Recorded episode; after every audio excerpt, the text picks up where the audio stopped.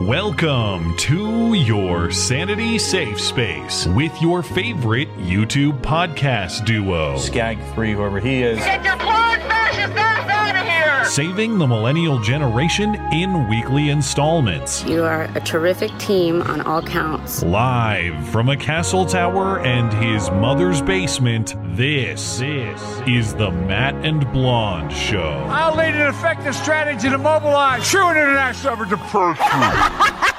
Hey, why the fuck is the gas so high, bitch? Out here in the fields,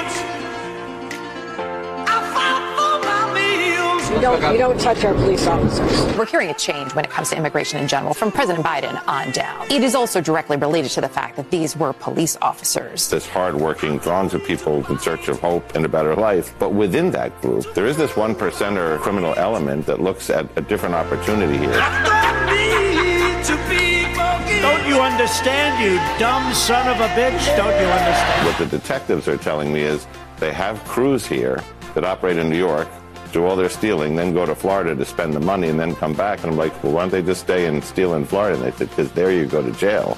Oh. Oh my god, bro! You are fake news. Go back to where you come from, okay? Very fake news. You suck, fuck you!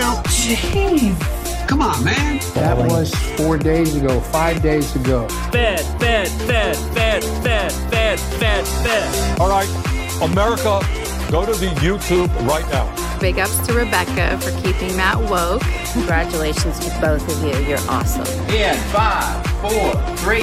I can't do it. We'll do it live. Fuck it, we'll do it live. Hello and welcome to the show. It is a great show. It is a terrific show. It is a tremendous show. Frankly, the very best you can ask anyone about that. People often do. I'm told this is the Matt and Blonde Show. My name is Matt Christiansen. I am flanked on my right, as always, by my wonderful co host, now mother of two, Blonde. Welcome and congratulations. Thank you so much. Of course, we will. It's over.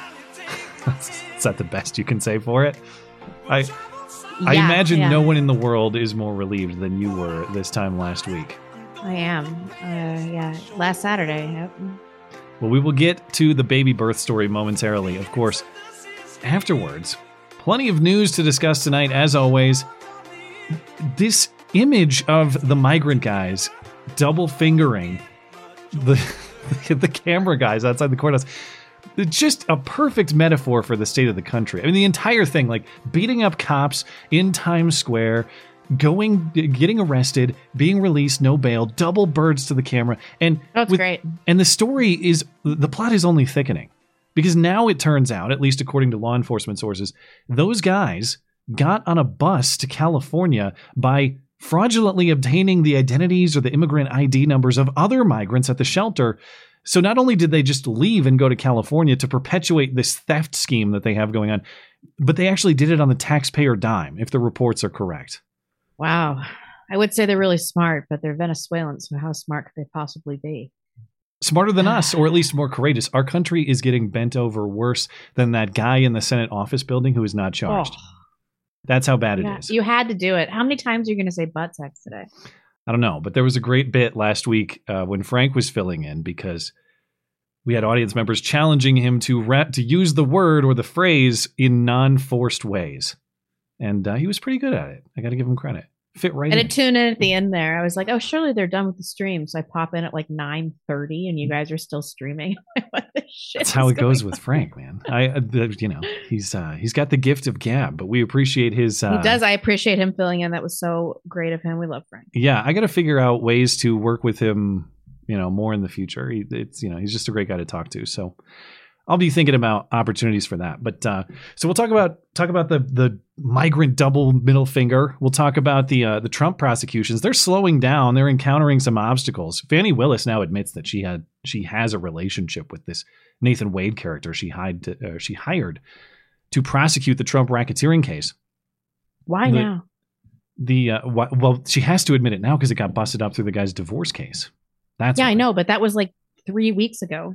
Because she had a deadline to respond to their filing to have a hearing about it. That's why. Oh. So she took her sweet time while calling everyone racist.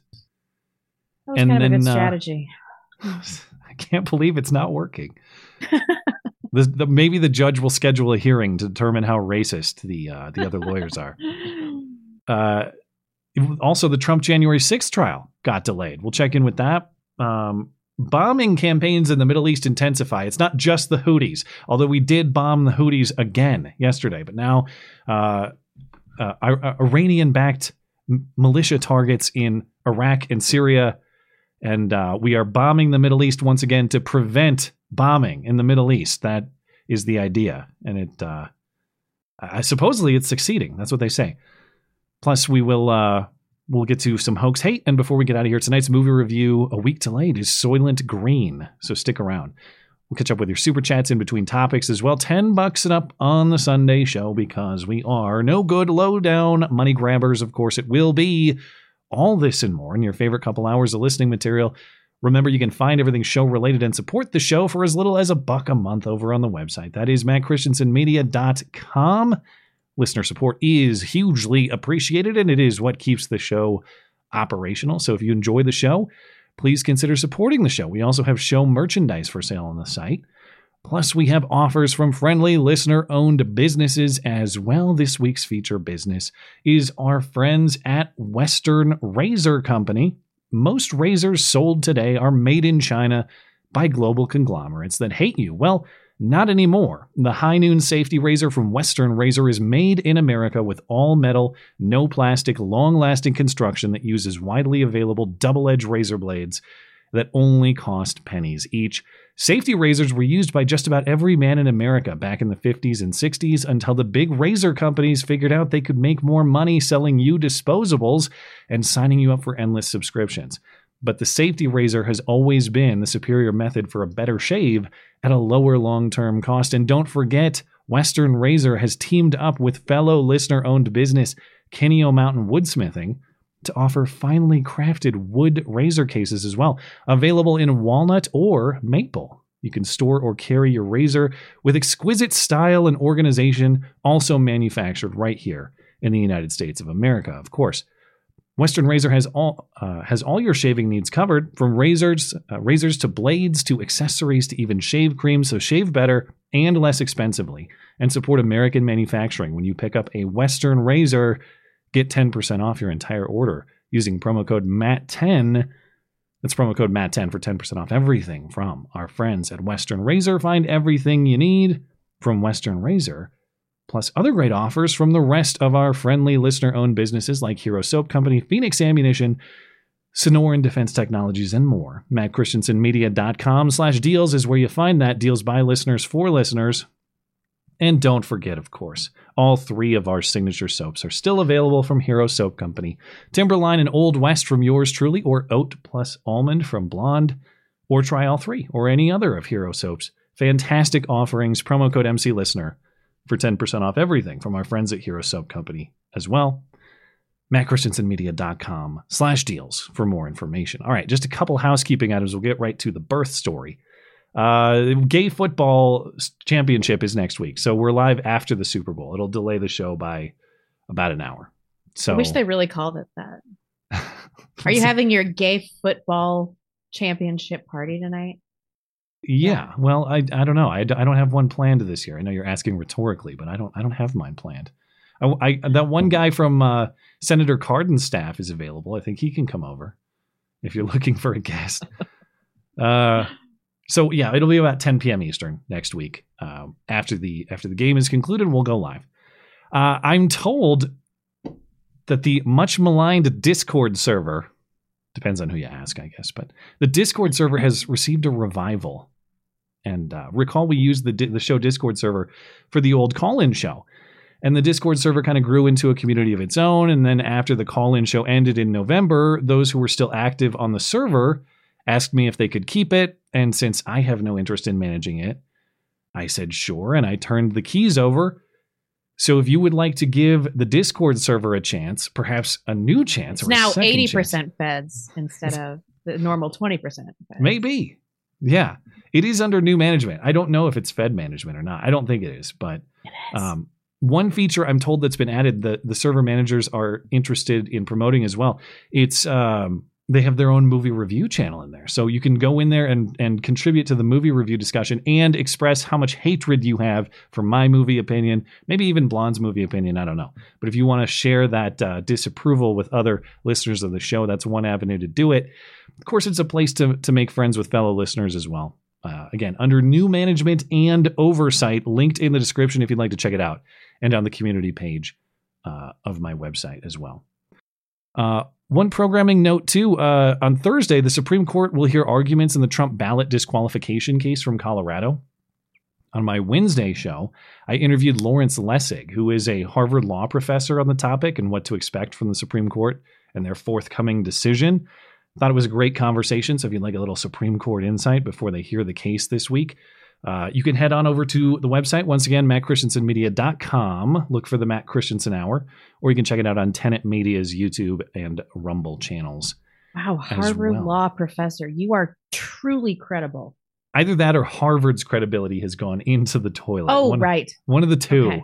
There have been some Um, news stories to that effect. a little bit of this, a little bit No, of that. he he was really cool. Um, he hates Trump. Things have been touch and go since David Hogg. I will say. yeah, well, there was the whole Claudine Gay thing too, but uh, That's right. Yeah. but no, I mean, it, uh, he hates Trump, but but he's a guy who values honesty and legal interpretation, and and not breaking the rules in pursuit of what he may want politically. So it was a really cool conversation, one that's rare. Uh, just that I suppose that someone was willing to cross political viewpoint to talk to me a little bit. I feel like I got a, a Harvard law lecture for free for a half hour, which was really nice. Um, at once upon a time, that was a, a very prestigious thing in this country, and I like to think, That's at true. least from him, uh, it still is. Cool thing about him too, um, he w- he clerked for Scalia back in the day. Really? Yeah. So he gave me a little insight on not just Scalia, but the inner workings of the court, which was pretty cool. Um, if you want a spoiler alert on that, a lot of the justices don't write their own opinions. The clerks write them for them. No. I am kind of surprised to learn that, but not in Scalia's case. Scalia was the guy at his computer himself writing excellent opinions, uh, at least excellently entertaining. Even if you don't agree with Scalia, they were they were one of a kind, and so he's until he got that. murdered. I didn't ask him that. I didn't want to. I only had a half hour. I didn't want to go. Didn't want to. Go I really dropped the ball. You didn't Yeah, start with "Did Scalia get murdered?" Yeah. Why was there a pillow over his face, dude? He's Well, like, hey- I don't know. I'm just a professor. Speaking of murder, I left a spot in the notes for your baby story. I didn't know if you wanted to put any notes. So you put one note in there. Are you going to disclose what that note says? Or Oh, it just, it says it says R.I.P. badge. That's all I. all right, That's all I put in there. I mean, What I don't need to like to write down my birth story. It's indelibly burned. What did Christine Blasey Ford say, calm down, Miss Blasey Ford. I don't remember what Indelible in the hippocampus is uh, uh, Kavanaugh, basically, but not really raping me. was- yeah, that's that's how that's how women's births are. Anyway, you guys may have noticed because I was complaining constantly, but I was in something called prodromal labor for about eight weeks before I gave birth. What that means is that I was having um, practice contractions. They were not Braxton Hicks contractions, and sometimes they were really, really regular. So, like, there were a few times that I went into L and D. One time at like 34 weeks, where I was straight up having contractions every four minutes, just consistently for like three hours. They weren't super painful, but I I just repeatedly thought I was going into labor. It was so frustrating. It was so frustrating, and I did not think that I was going to make it to to term, let alone 40 weeks. So the night of my my baby's um, due date, actually, I started having contractions where I was like, "Ooh, these feel different. They really, really hurt." So I decided to take a nap. Um, and then I went to L and D. I, I uh, left my husband with the baby, and they were like, "All right, you're three centimeters dilated." I'm like, "Okay, that's pretty good." So I got into the bath, and I, um, my husband was at home and everything like that. And I texted him. I'm like, "I don't know, come, don't come. I don't, I don't, whatever. I'm just gonna labor in the bathroom. But you while." didn't ban him? I thought that was the plan. No, I mean he came, but he was just useless, just totally useless. I, I, I thought he was going to be banished from the delivery room, but that was its own separate conversation. I, I, he, I, I, in future, I will barely remember him being there. He was like, at one point, he was like, there, there. And that was that was just it. It was like he was not even there. Now, did he do the double pat? Because that's the sign of a good man. I identify with his behavior here. Yeah, he like pats me on the head. Yes. There, there. Yes. Like this, is, you know. But my midwife was, you know, super cool. Everybody did a really great job. Anyway, so she came in um after I had been laboring for I I don't know, like a, like a few hours or whatever. I did get an epidural. Everybody can fuck off. It was awesome. I regret, except it didn't work in like in like a two inch space in around my right uterus, and so it was the weirdest thing because you can't feel your legs or anything. But then I was having just like mind bogglingly bad p- pain just in this one tiny area. Um, so this hot anesthesiologist came and tried to tried to figure it out for me. Anyway, so nap and then uh, she woke me up and she's like, "It's time to push." And then three pushes later, that's it. Three pushes. I delivered my daughter Annalise. Um, she was almost nine pounds. Did you uh, have any doubt that you were going to go the epidural route? I assume you went in knowing that's what you were going to do. Knew. This this sounds really similar to to my wife's experience too, and what we yeah, just because that in second baby, it's like your your cavernous vagina just like shoots out. Hey, speak for your own. Whatever. I, I don't. I couldn't even believe it. Like I, I pushed once, and I was like, I'm gonna be pushing for hours. And she was like, I see the head. Just keep, just push two more times, the baby will be out. I was like, Are you serious? Yeah, I couldn't believe it, was too. We we were still watching the Vikings game when it happened. Like I, I thought this was going to be hours. yeah. Yeah. It was just crazy. Um, and my baby was almost nine pounds, and uh, she said the placenta was probably about nine pounds, and then uh, I had about nine pounds of amniotic fluid in there too. So instantly, I lost almost thirty pounds um, of fluid. I saw them take the bag away. I was like, it was so shocking, and because of that, I did have um, a postpartum hemorrhage, which was not that big of a deal. I don't have to get a blood transfusion, but I am pretty anemic and feel like shit. I like shit, so. Hmm. Anyway, see- baby's healthy. I'm healthy. Everything's fine. which is great news and congratulations again. And I see in the photos that you share, there's one sibling photo. Do you have anything to share on the sibling experience? Oh yeah, I mean she's she's happy about it, but keeps trying to murder her. So I'm a little bit worried about it. Like like she'll like try to put a pillow on her and stuff. I'm like I like uh no, you need to um not murder your sister. Do you, Yeah. I need to heat up breast milk? My parents just asked me. I, I don't remember how to parent a newborn. I don't think so. That's That's question mark in my head. that's your call, I guess. Uh, I don't I'm, know. I'm, Um, I'm curious about that too, because with uh, with two boys, it's like older brother is pretty much apathetic to younger brother, and I'm I'm, I'm wondering if that's a boy thing or not. But No, you're she's like really maternal, but she's like superficially maternal. Like she'll be like, "Oh, I love the baby," and then she'll like do something super violent to the baby. I'm like, "What? What are you doing? Like, you can't. You know, she you sounds can't scheming like baby." mom, you know, spitting image. I know. Anyway, it was it was a super awesome, easy. It was just so easy. It was Did they try to easy. pull any discharge tricks like they did to us? No, they Good. Didn't, they didn't pull any. It was just they got me out of there at 24 hours. Every every person I interacted with, it was like a fucking dream. It was just amazing. Hmm. Um, I found a new pediatrician around here that I love. He was talking to me about how SIDS isn't real and that co-sleeping is fine. And I was like, I like you. You Nobody to- got on my case about vaccines. I They didn't even try to sell the new RSV therapeutic injection. no one said anything to me about that. Wow. They um they didn't say anything to me about not getting Hep B. I got the vitamin K with no preservative that had to be specially ordered, and that was like a super easy thing. It was just like a dream birth experience Hmm. for me. The hemorrhage, not so great. Like I have a splitting headache right, headache right now from the anemia. If it was so good that they could not even break Blonde's neuroticism, this must have been a hell of a delivery. I'm, congratulations to this hospital. I can tell. I could tell that every it was like all hands on deck trying to make me like not freak out about every little thing, you know, because it's in my chart. It Just OCD is just like on every page of my chart.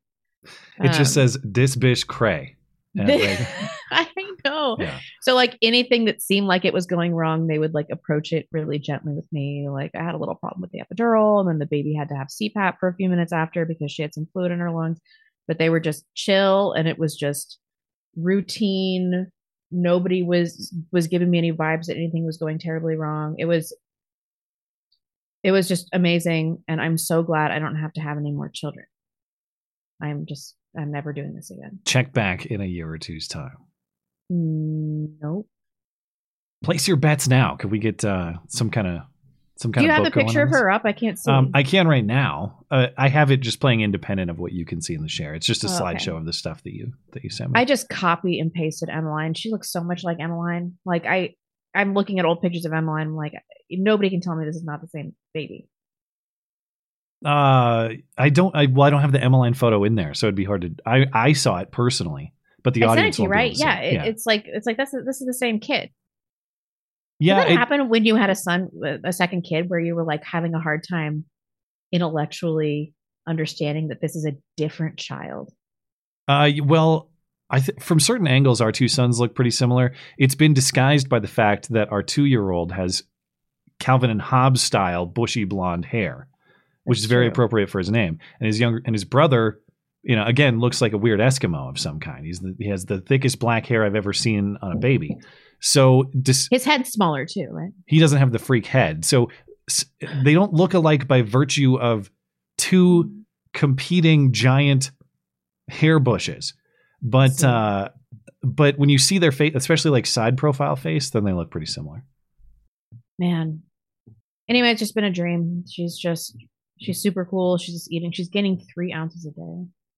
She's already back Yeah. to her birth weight. I did yeah, I didn't know that. I must have forgotten that the first time. I forgot that babies lose weight and then come back up. I that was refreshed in my mind this last time around. But that's good. Yeah. Mm. Okay. Well, all good news and uh, congratulations to you and your family once again.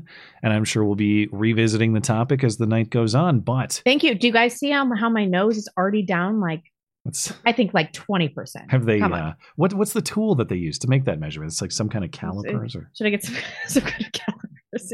I don't know. Like nose measuring tongs? I don't know what the term would be. Uh, okay. I mentioned Fani Willis has admitted at least a piece of the puzzle. And this comes after weeks of squirming and thinking up those excuses and explanations that really haven't What do you mean to much. excuses? All she said was "you racist Yeah, cracker." that's pretty much it. She told that to a black church.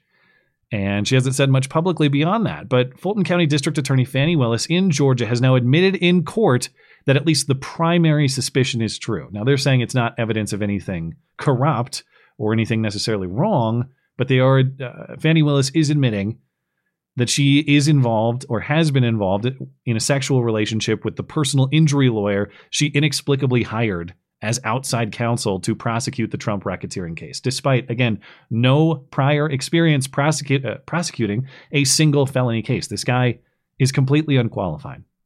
But she hired him because, even though it's not because they had a sexual relationship, it has nothing to do with that.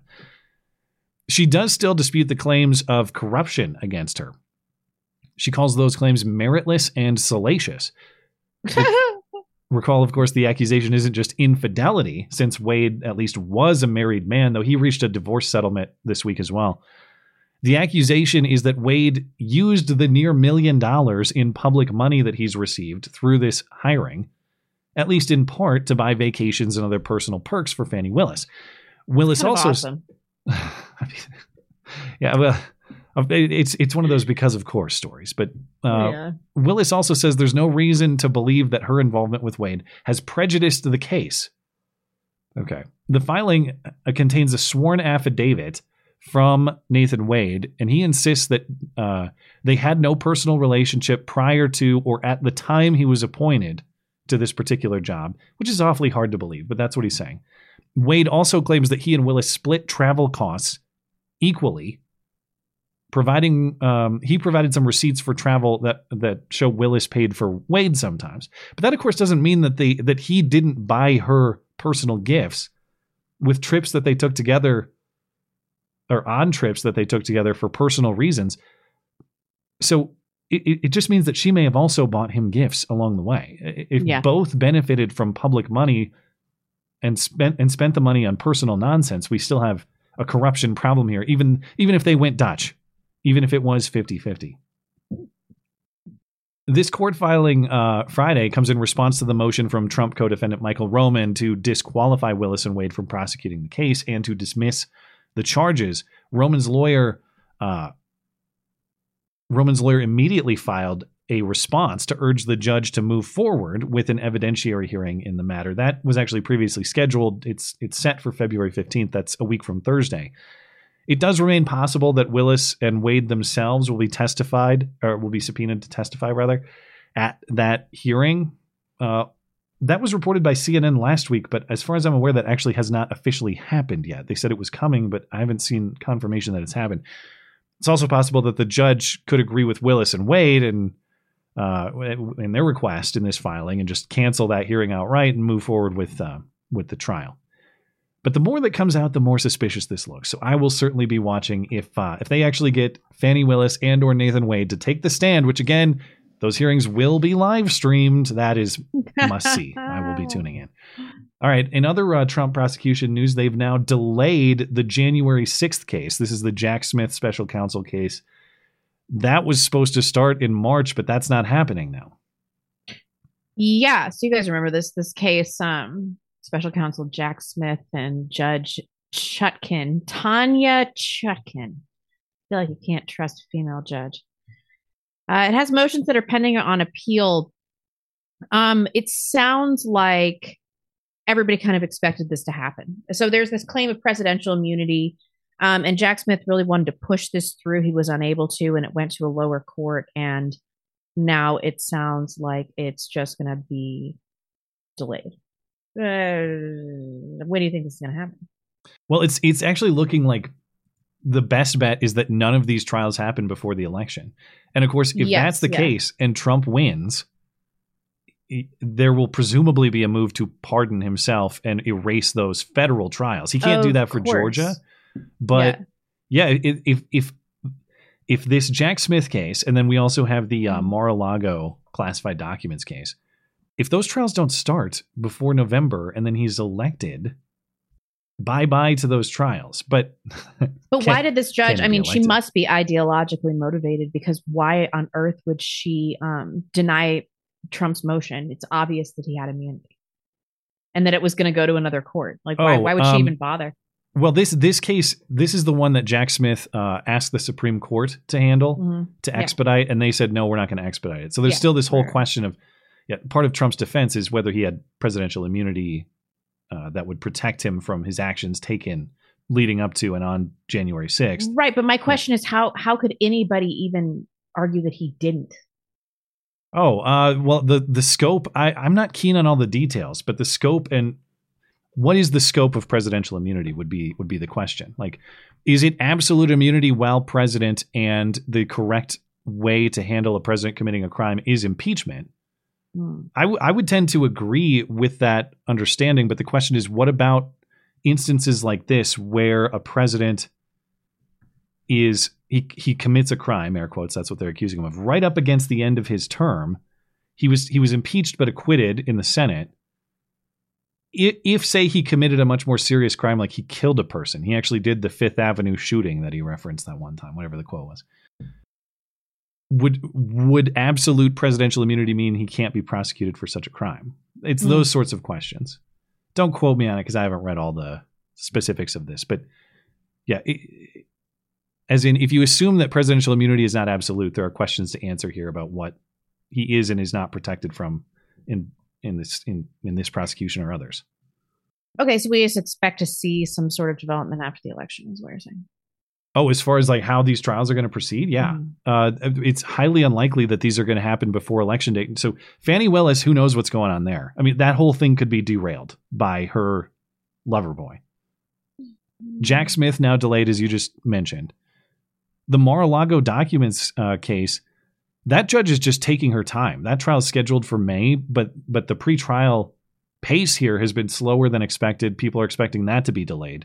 And then yeah. you have the New York Stormy Daniels case, which is the weakest case of them all and relies on that untested legal theory that uh, because Trump has a what would be a misdemeanor charge for falsifying business records that they're sort of shoehorning into a felony because they're saying it was a, a, federal campaign finance felony that was never prosecuted anyway.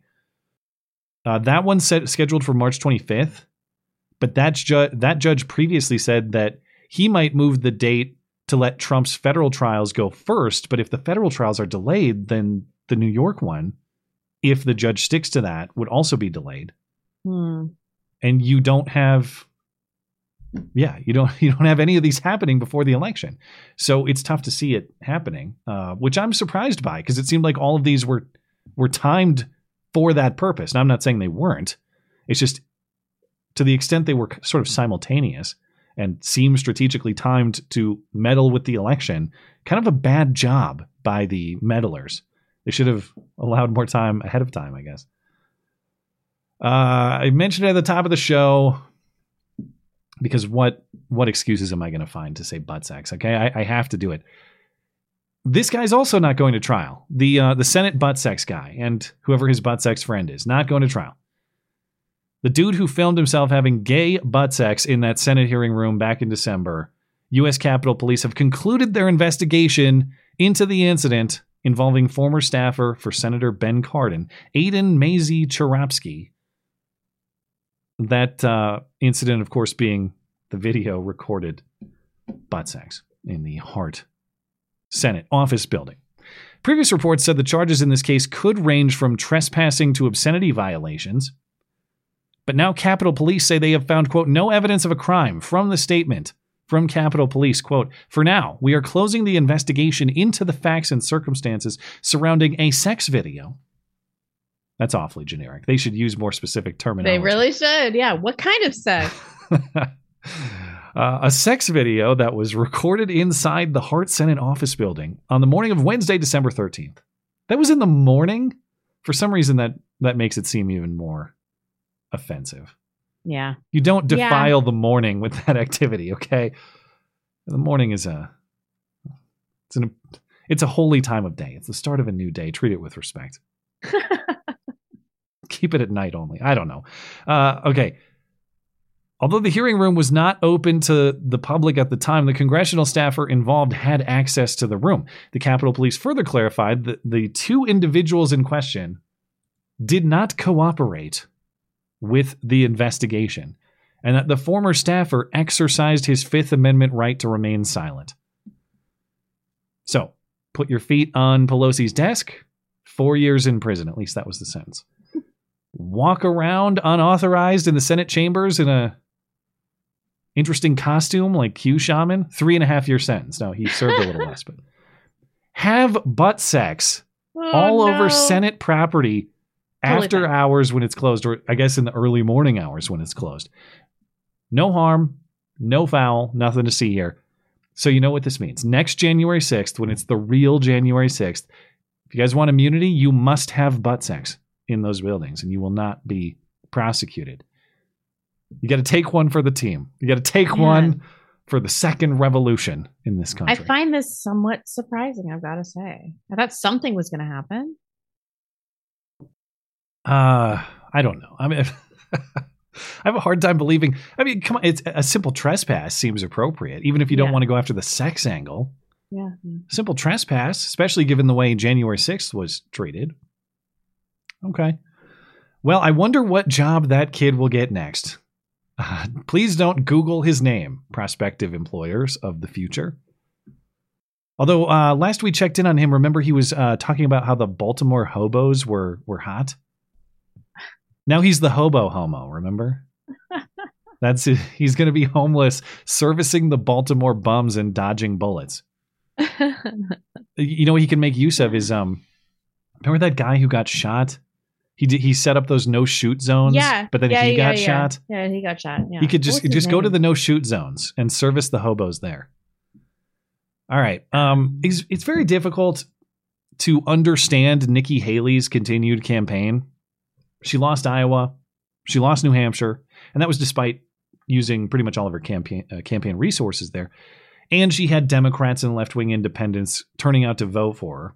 She's still 30 points behind Donald Trump in her home state of South Carolina and that primary coming up at the end of the month. And she appears content to get completely destroyed in her home state and suffer that embarrassment. And the question is why? Another question is who who is she appealing to? Her many, many fans. What are you talking about? She doesn't appear interested in courting Republican voters. When you were out last week, we were talking to uh, uh, Frank and I were talking about E. Jean Carroll had that $83 million defamation, the uh, rape is sexy lady, Right. their $83 million defamation verdict against Trump. Nikki Haley tweeted out dunking on Trump about how Donald Trump's legal problems are a distraction from the real issues. Uh, apparently blaming him for the distraction. Uh, as though she's not going to be hit with similar distractions the second she became the nominee, which will which will never happen. She said on the Meet the Press last weekend that the jury got the decision right based on the evidence, of which there is none. There, there is actually no evidence other than the claim of E. Jean Carroll herself. So, is is Nikki Haley betting on Trump just getting removed from the race? If so, does Nikki Haley know something? That's kind of so that's what I'm curious about. Or is she just a She's cringe so factor? unpopular. There's just no way they'd be cluing her in. I don't, uh, I don't know. I don't know. I, I couldn't tell you why, if there was some pre-planned plot to remove Trump and they know it's going to happen, why she would be the pick to be like the the Republican chosen candidate. Uh, but you know, it, it, it's it's some tinfoil that needs a few more links. I'll have to work on it. But it, her running just doesn't make any sense on its face, and she appears to be just a cringe factory. These aren't mutually exclusive things, of course. Uh, she could be sitting, waiting, and hoping for Donald Trump to get disqualified while also just being a cringe queen. You can do both of those things. Now, I've, I, I and we have been discussing for weeks and months Nikki Haley supporters aren't real. They're a hoax. They really are. It appears Nikki Haley is hoaxing support. On Thursday, she tweeted messages of support that she supposedly received. One is a computer generated note that's supposed to look handwritten. I'm not saying it's fake for that reason. Clearly, she's not trying to pass this off as handwritten, it's just stylistic. But it says, I'm an independent and I've voted for the best candidate in every election cycle, and this year it's Nikki. And this is supposedly from Mary A., who loves Nikki. Now, the second one is the truly bizarre one. It's a draft of an email, as in one that you write up but you haven't sent yet. And it's to Nikki Haley, and it's from Michael B. In part, he says, Please do not give up your fight. This country needs you. I get that someone on a graphics team is making these. They're not supposed to be screenshots of like something she received. But why would you have your graphics guy make a draft email? A image? draft, and Doesn't it's make any so sense. obvious. Yeah. Like, is the premise here that Michael B wrote this out? I was like, nah, it's total bullshit. I I, I didn't. And, or, and then what? Like screenshot it and sent the screen. Like I don't. I don't, I don't even know. understand. Yeah, I don't know. I don't know who's who's the graphics uh, person on Nikki Haley's campaign, but also Maybe she did it herself. I hope that's the excuse because it's that bad. And Nikki Haley is now ruining one of my favorite meme formats.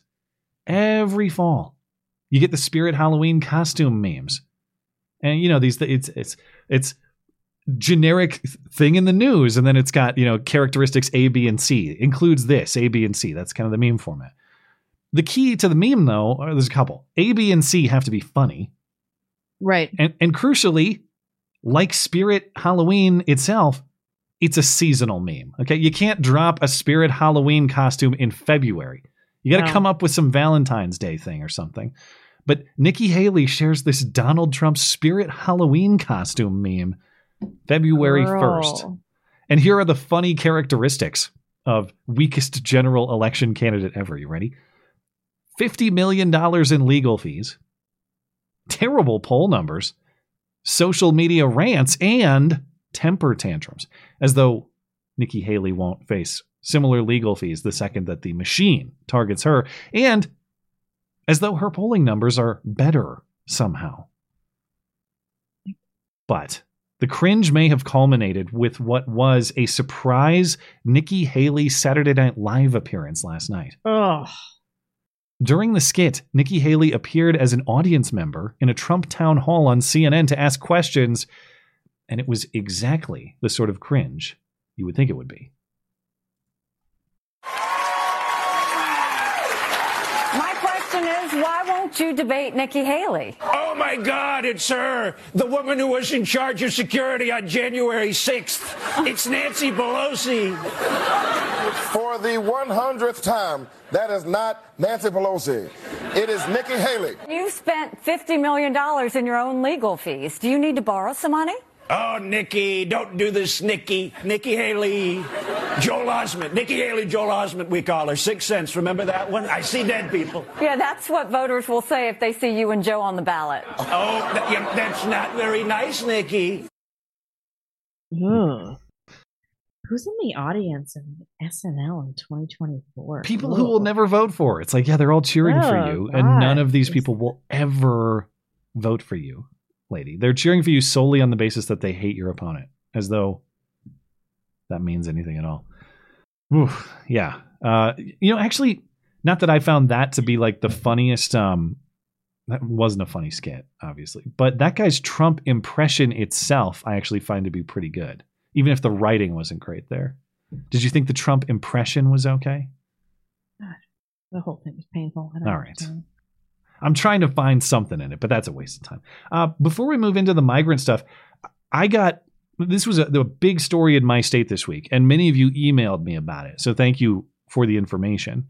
Uh, but I got to talk about the, the, what is alleged to be uh, uh, medical kidnapping, gender transition kidnapping by the state of Montana's Child Protective Services. We're gonna get totally ripped for. We might, we might, uh, and I understand why people are are obviously scrutinizing this story closely, and I think you should. By the way, Yeah. I, am just going to say up front that I have I have some questions about this story. I, I'm not particularly convinced that it is as presented that the state of Montana took this kid, this 14 year old girl, from these parents because they refused to trans her, and that is yes.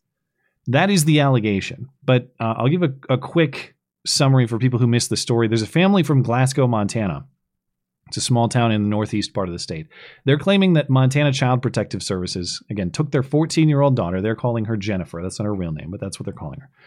Took Jennifer into custody, transported her to Wyoming, and they're now giving custody of Jennifer to uh, her mom, her biological mom in Canada, because these parents, uh, Todd and Krista Kolstad, they say refuse to support a gender transition of their daughter. So Krista, who is Jennifer's stepmom, uh, not her real mom, her stepmom, says the story began in August when they were told that their daughter expressed suicidal thoughts at school. Todd and Krista say their daughter was pulled from one district and placed in the other due to bullying and mental health issues. In August, uh, a caseworker from Montana, or from Montana Child and Family Services, rather, came to their home to do an inspection. They allowed the inspector to look around the home. CFS interviewed Jennifer, the 14 year old girl. Jennifer claimed to have ingested toilet bowl cleaner and painkillers. Krista, the stepmom, said that was highly unlikely since Jennifer had access to neither of those things and showed no symptoms, but they agreed to take her to the hospital anyway. Blood work results showed Jennifer had uh, not consumed any toxic substances. Hospital paperwork from that visit says that Jennifer identifies as a male and wishes to be called Leo. So at some point during the hospital visit, this this teen girl must have told hospital staff that. Now, Krista and Todd say they objected to that name at the hospital. Krista says the hospital was socially transitioning their daughter, as in treating their daughter like a boy. Physical transitioning was banned in Montana at the time. It's currently in a court battle. We passed a law last year to to ban surgeries, hormone replacements for kids. As, as far as I understand, it's caught up in court now, but you couldn't do it at the at the time in August of last year. Jennifer was admitted to a hospital for suicidal ideation, placed on 24-hour watch. Krista said that the aide who was watching uh, her stepdaughter at the hospital would talk to her about gender transitions. Eventually, the state moved Jennifer to a Wyoming facility, uh, which they said the state said could provide her with better care. The parents tried to slow that move because they had some questions, and they say that police came to their house with papers to take Jennifer out of their care. Uh, Child and Family Services from the state of Montana said the reason was Todd and Krista were, quote, unable or refusing to provide medical care. Jennifer then went to Wyoming. They took her to Wyoming. She was not allowed to speak with her parents. Her parents say Jennifer returned to Montana in, uh, on September 25th and was placed in a youth home where she has remained since. In January, a, uh, a court here in Montana gave custody of Jennifer to Montana Child and Family Services. They are now uh, planning to place her in the custody of her mother in Canada. Now, this story went viral on publication Monday.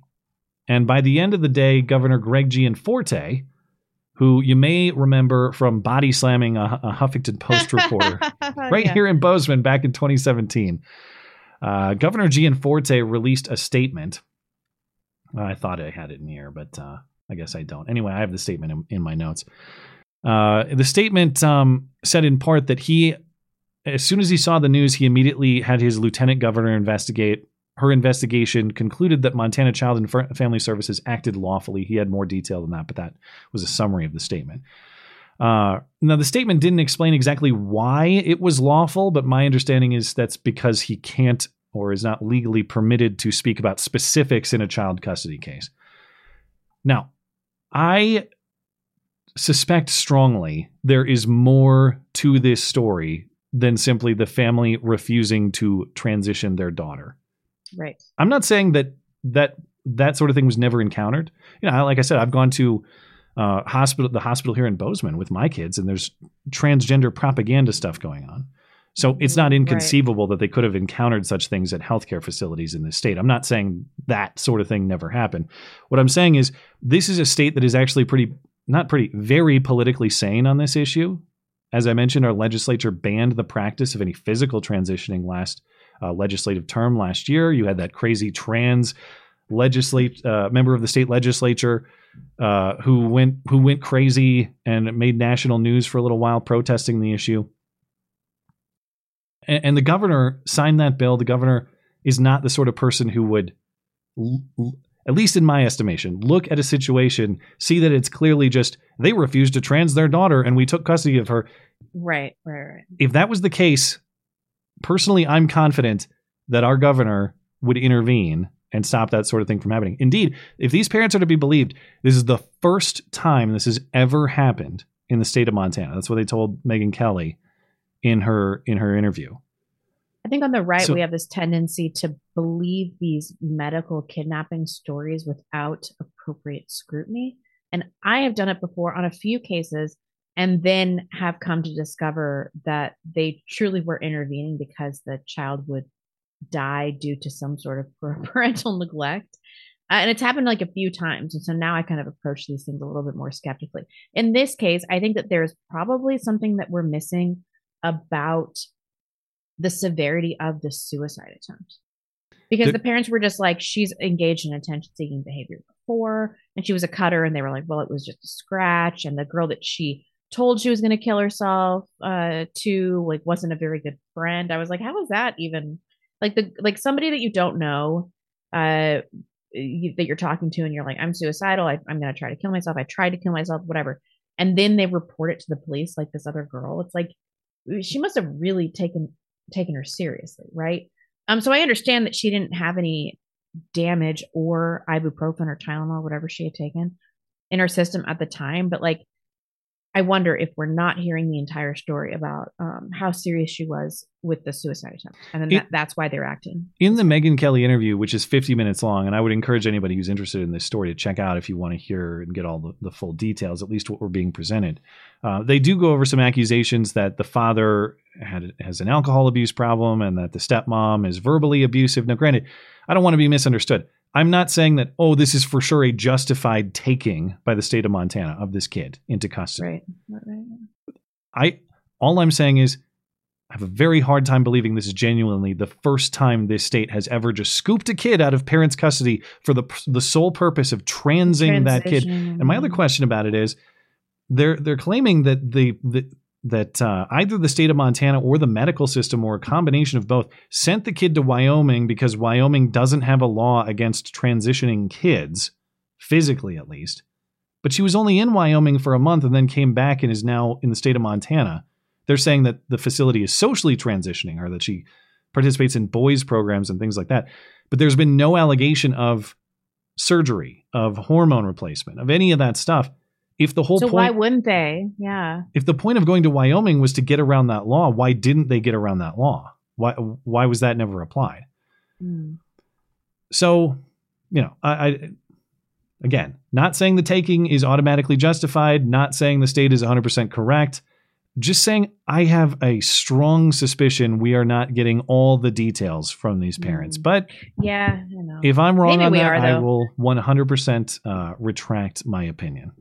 Yeah, but I watched. I know this is not evidence, but I, I watched the Megyn Kelly interview, and I felt very strongly that these parents were creepy and weird, and something was going on there. Didn't you, the, the father, physiognomy like, report. You're a rapist, man. I, it's not fair. Well, not that I not that I place any definitive um not that I make any definitive conclusion on this basis, but I did notice that the stepmom was much more talkative than the biological father, which I found to be just a little curious. That's all. Yeah.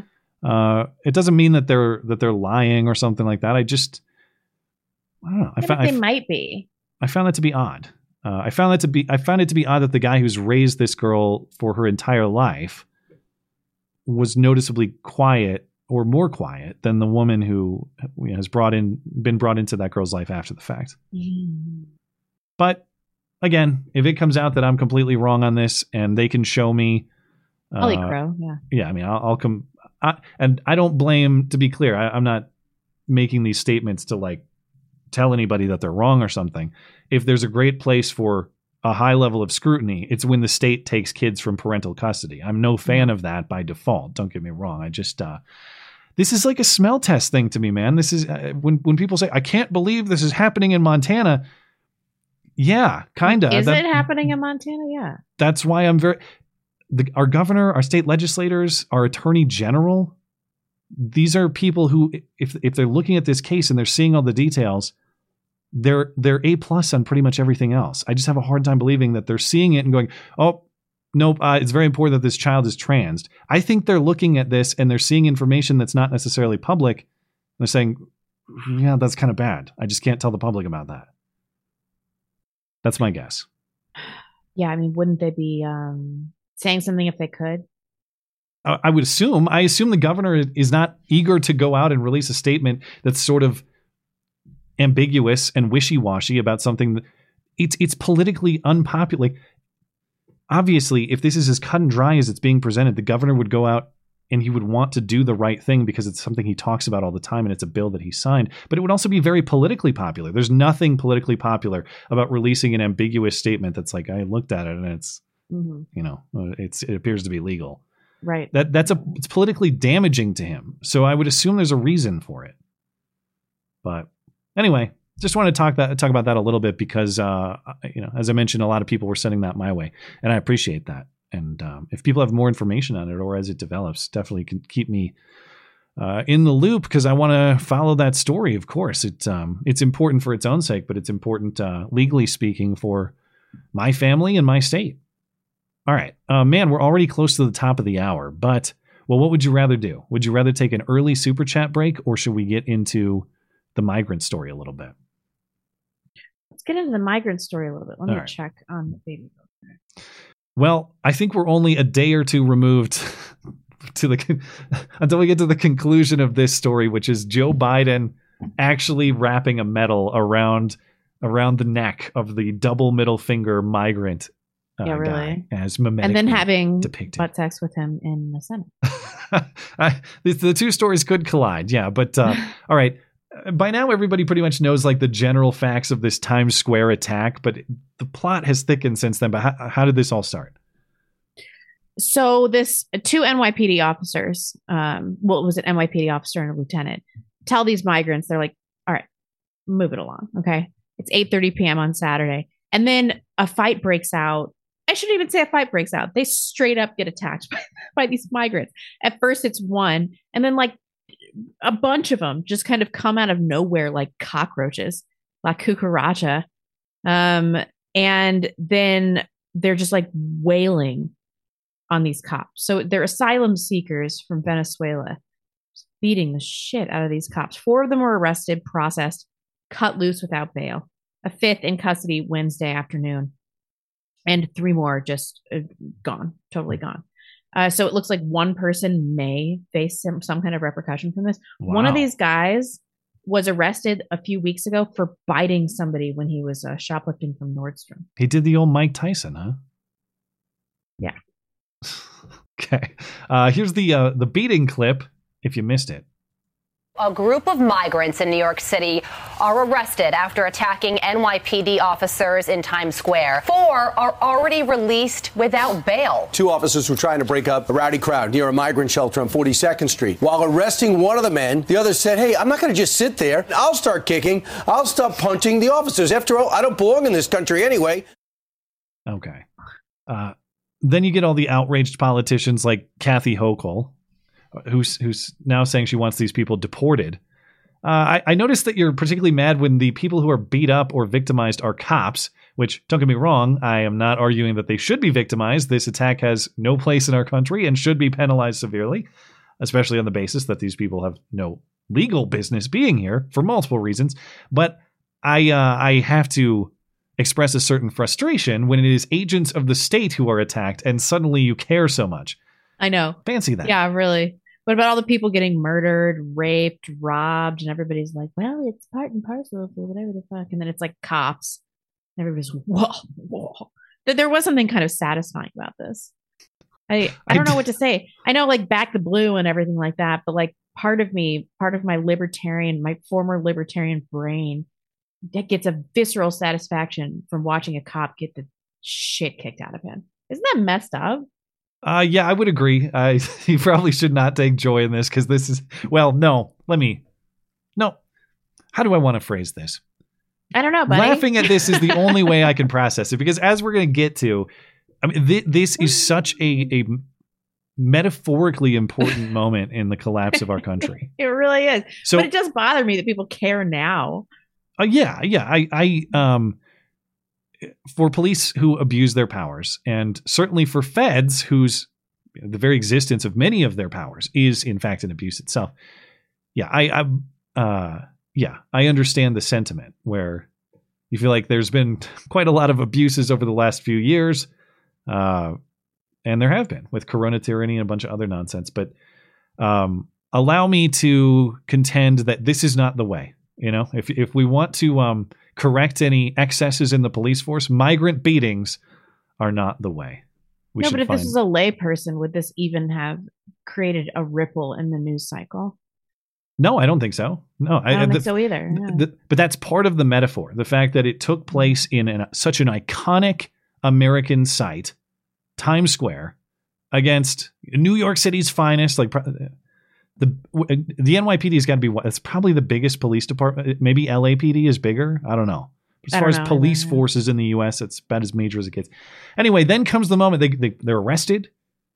They head on down to wh- wherever they went, the courthouse, I guess, or police station, whatever it was. They're released on bail. They are allowed to just walk free. And as they are, with cameras, media cameras in their faces, they're just flipping the double birds. Just into Fox News now, NYPD making two more arrests, illegal immigrants, and that attack on officers. Those suspects also allegedly stole an officer's cell phone. Well, that'll help them track you down. So, a fifth illegal immigrant accused of attacking two New York City police officers over the weekend showed no remorse or regret. He was seen, as you can see, giving his two middle fingers to the cameras moments after being released without bail. Now, unbelievably, they have not learned their lesson because it appears the crime continues, or at least the fraud. Uh, on Friday, Fox News reports that four of the men arrested and released uh, for this Times Square cop beating have fled to California on a bus. But the story is even better than that. They schemed to get their tickets paid for by the taxpayer. Because New York City is so crowded with migrants, the city's Office of Emergency Management has been supplying travel vouchers to migrants who approach participating nonprofit groups to ask for help leaving. So these suspects are believed to have swapped immigration numbers with other people at the shelter and then used the stolen identities to obtain the vouchers and the tickets with these fake names or fake immigrant IDs. This, according to law enforcement uh, sources speaking with Fox News. The source says that a woman uh, at one of these participating churches, these nonprofits facilitating the travel, recognized the suspects' faces and flagged them, but apparently only after their departure. It also turns out they're not just wanted for beating cops' asses, they're wanted in a theft ring. Authorities now say six of the migrants who beat up the cops are believed to be part of a larger theft ring in which they used Apple Pay on stolen phones to buy things including cars and pools. That was the language in the New York Post report here. I thought, cars I understand, but what do you mean buy a pool? Well, according to a police source, they're stealing the phones, they're using Apple Pay on the phones, buying cars back in Ecuador and Venezuela, and putting pools in their homes there. So I don't what do you pay for an, Brilliant. An invoice from some contractor and he goes and builds you a pool, I guess? The money's going back and forth. This is why the larcenies are getting out of control. It's unbelievable what they're doing, said the source. Police believe the theft to be organized and gang related, making it even more hilarious. Well, okay, it says this is the second paragraph of the story. In addition, immigration warrants have now been issued for several of those who fled, the guys who beat up the cops and are part of this theft ring. But then uh, you scroll down a little further and it says uh, police have an idea where these guys went, again, I guess on the bus to California, but they can't pick them up unless they miss their court dates because they were released without bail. So there's no violation there, apparently. But if there's an immigration warrant out, like even if they're beating the cops' ass matter has been settled because they're charged and released, if there's a new immigration warrant, which this reporting says, how come they can't pick them up on that? Maybe it maybe that's a Fed thing, I guess, not a New York City police thing, I, I suppose. I Is- should I should be outraged, but fundamentally, I believe that we deserve what we get on this one, and I'm glad to see that it's somebody in position of authority that's uh, getting it instead of uh, the average American. So that this is this is hilarious. well, they what, both what did are. everybody We're expect? definitely all getting it. oh, for sure. Uh, what did everybody expect? Uh, I I do not believe that people did not see that this was the necessary uh, result of letting all these migrants Oh, into our country. It was they're, so st- they're still acting like that. We'll get. I want to get to a clip after the break here because it's a great one from CNN. But even after this, they kick the cops' asses. They're stealing people's phones to build pools at their Venezuelan homes and buy nice cars. It's still controversial in many left wing circles to say these people should be deported. Ana Kasparian at the Young Turks is getting ripped right now for saying that. They beat up our cops, they flip off everyone on TV, they steal people's identity, and then fraudulently obtain taxpayer funded transportation across the country. Even that is not sufficient to say these people have no business in our country. And if you don't believe in deporting those guys, you don't believe in deporting anybody, but that's kind of the point. You, you, you are saying the entire country has a right to come in, or the entire world has a right to come in and rape our country. And if we're laying down for it in this way, I suppose there's kind of a, a point there Yeah. that maybe we've surrendered to that. But that that really is the metaphor of this moment. I know in the grand scheme, uh, the grand scheme of migrant crime, this is kind of a drop in the bucket. But this moment again of of coming into our country and breaking our laws not just in the entry, but in this rampant theft scheme that they're engaging in, beating up our law enforcement at one of our country's most iconic sites, Times Square. And then they don't even have to break out of jail. Like, I'd, if, they actually did some sort of Shawshank thing where they busted out of jail and, damn, those are some advanced criminal migrants.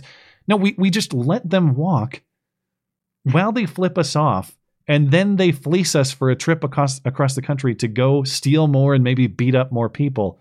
They didn't just escape; we fund their escape too. And it, it's just a completely defeated, conquered, bitch state of the country right now.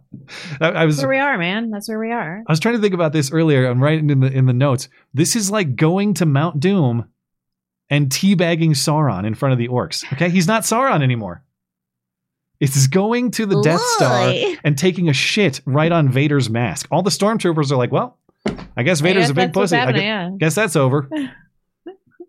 Our headquarters, Times Square, a cultural headquarters, just got teabagged by these invaders, and we're just going to lay down for it. And that that's why, seriously, we're we're we're very close to the Biden medal image being a reality. We're like we're right there, and the meme will come true.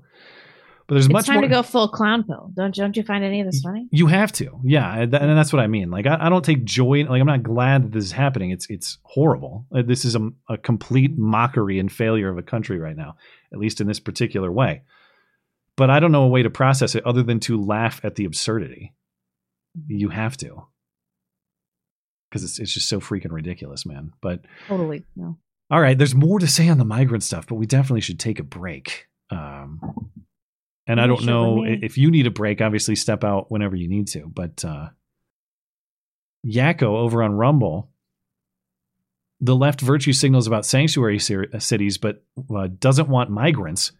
They want a living wage, but they import those who work for less. They complain about crime while importing the third world. WTF? Yeah, well, if you're searching for uh, philosophical consistency, good luck. That's that's going to be a fruitless quest. Godspeed. Thanks for supporting the show.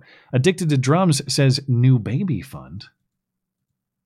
Thank you, sir. Thank you. Uh, Evil Zombie Toe. I'm currently at the border at Shelby Park. It's situated directly between two legal points of entry, which is partly why it's a key area. The rest is mostly for show. Customs and Border Patrol mostly avoids it. Yeah, maybe um, maybe there is some kind of show component to it.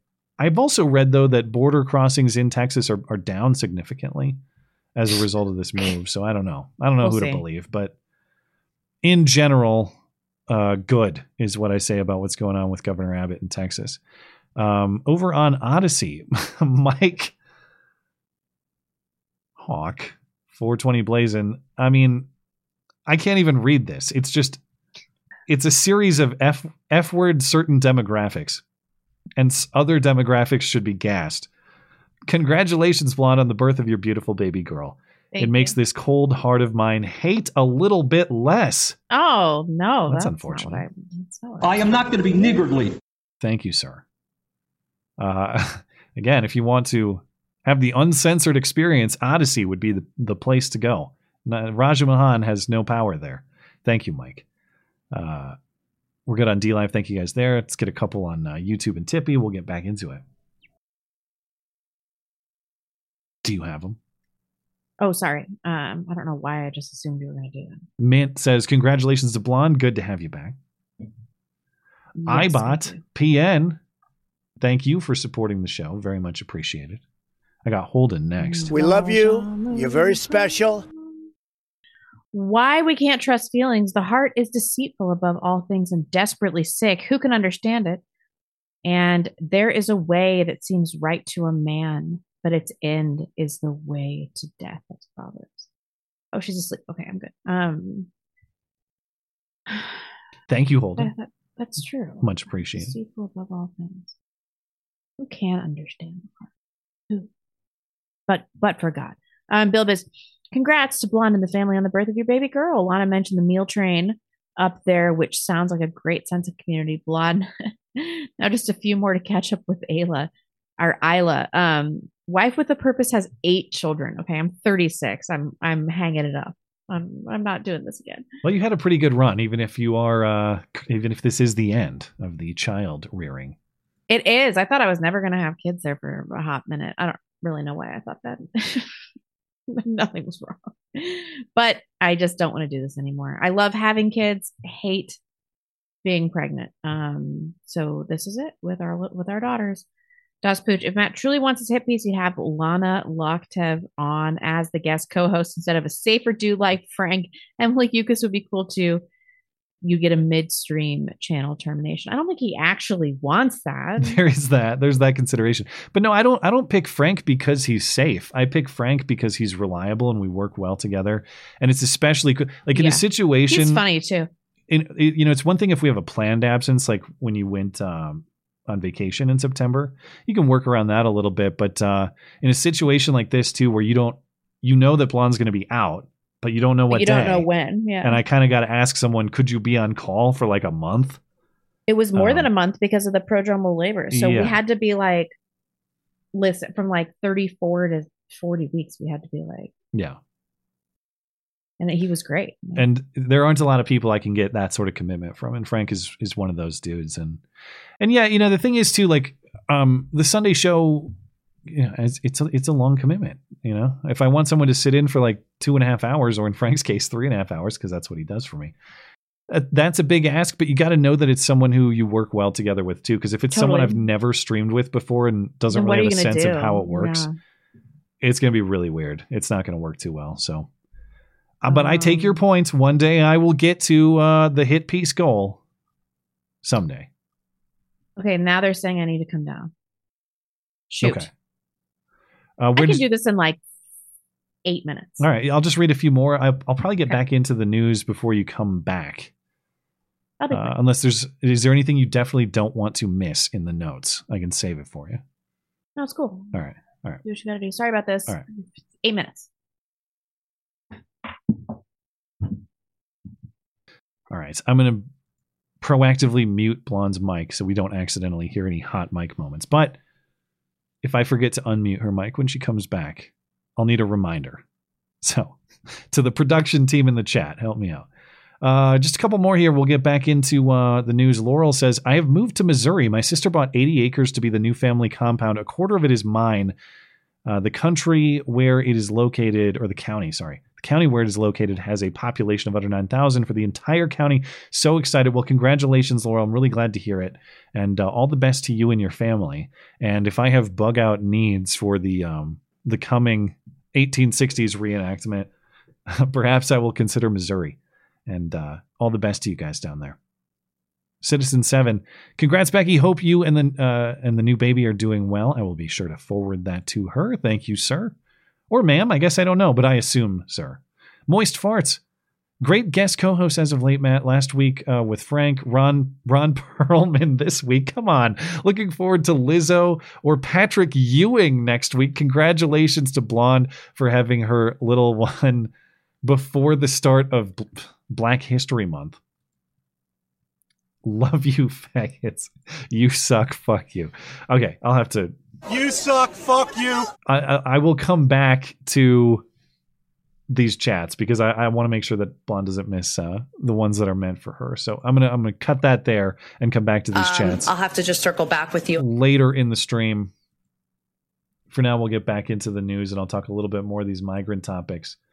Uh, starting with Boston, because it's not just New York City that is having these um, these migrant problems. Of course, I mean this is happening in really all over the country now. It's not even just urban centers. Uh, you're seeing a lot of of this crime, migrant crime spread into suburbs too.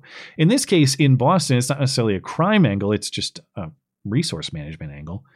Uh, but this week, Massachusetts Governor Maura Healey announced that a rec center in the Roxbury neighborhood of Boston will be at least temporarily converted to a migrant shelter. The governor was tearful in making the announcement because, gosh darn it, illegal immigrant kids need swimming lessons too. Here was the governor. emotional, guys, okay? Because I'm committed to this. Little kids need to be able to breathe clean air. They need to be able to access swimming pools. They need to have lifeguards there who are going to teach them how to swim. And they need to have activities. I don't know what we're going to do for a couple, three months. I'll call universities, I'll call other places.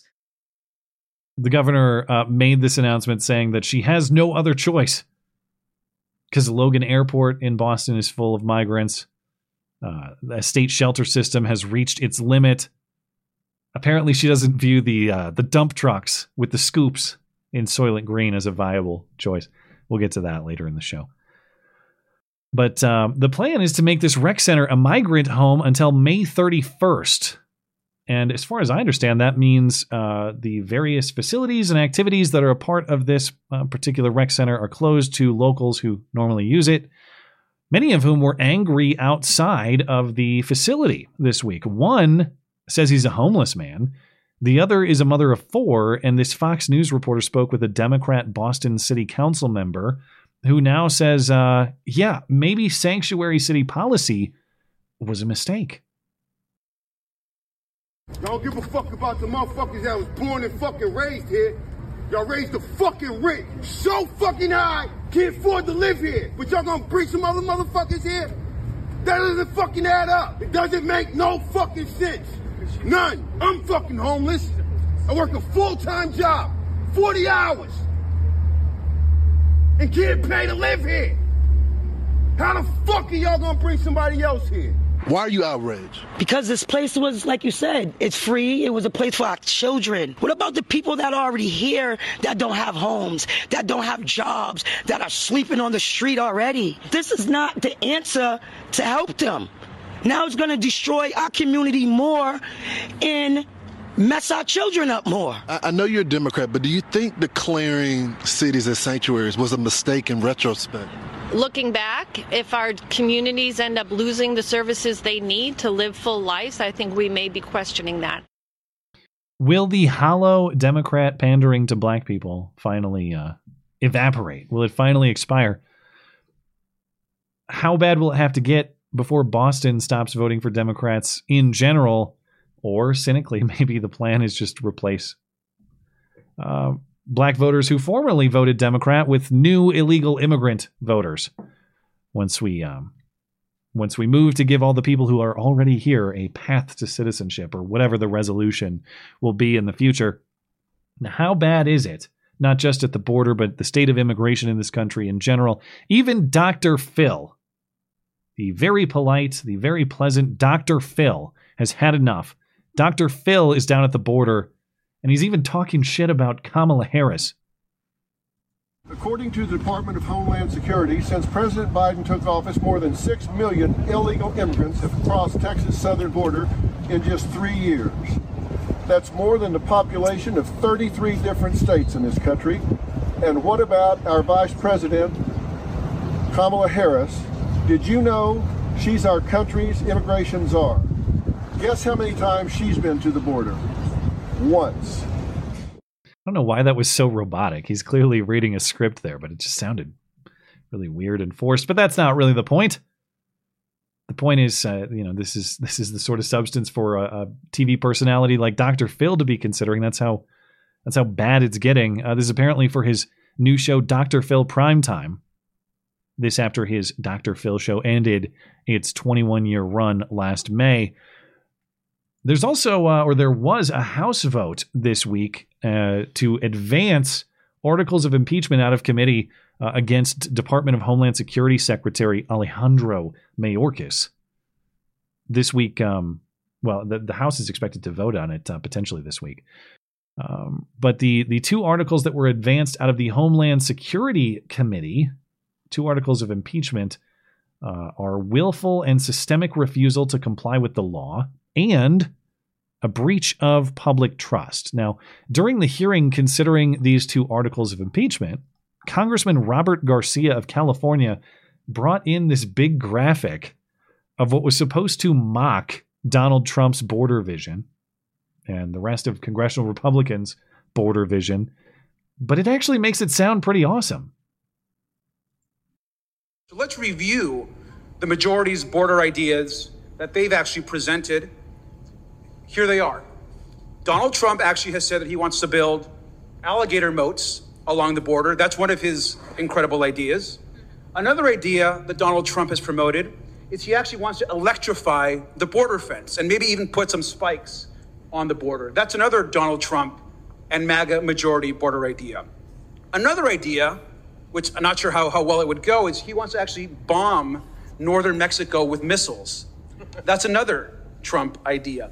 And finally, I think one of the ones that I think um, is the most grotesque is suggestions that instead we should maybe just shoot migrants in the legs as they cross the border.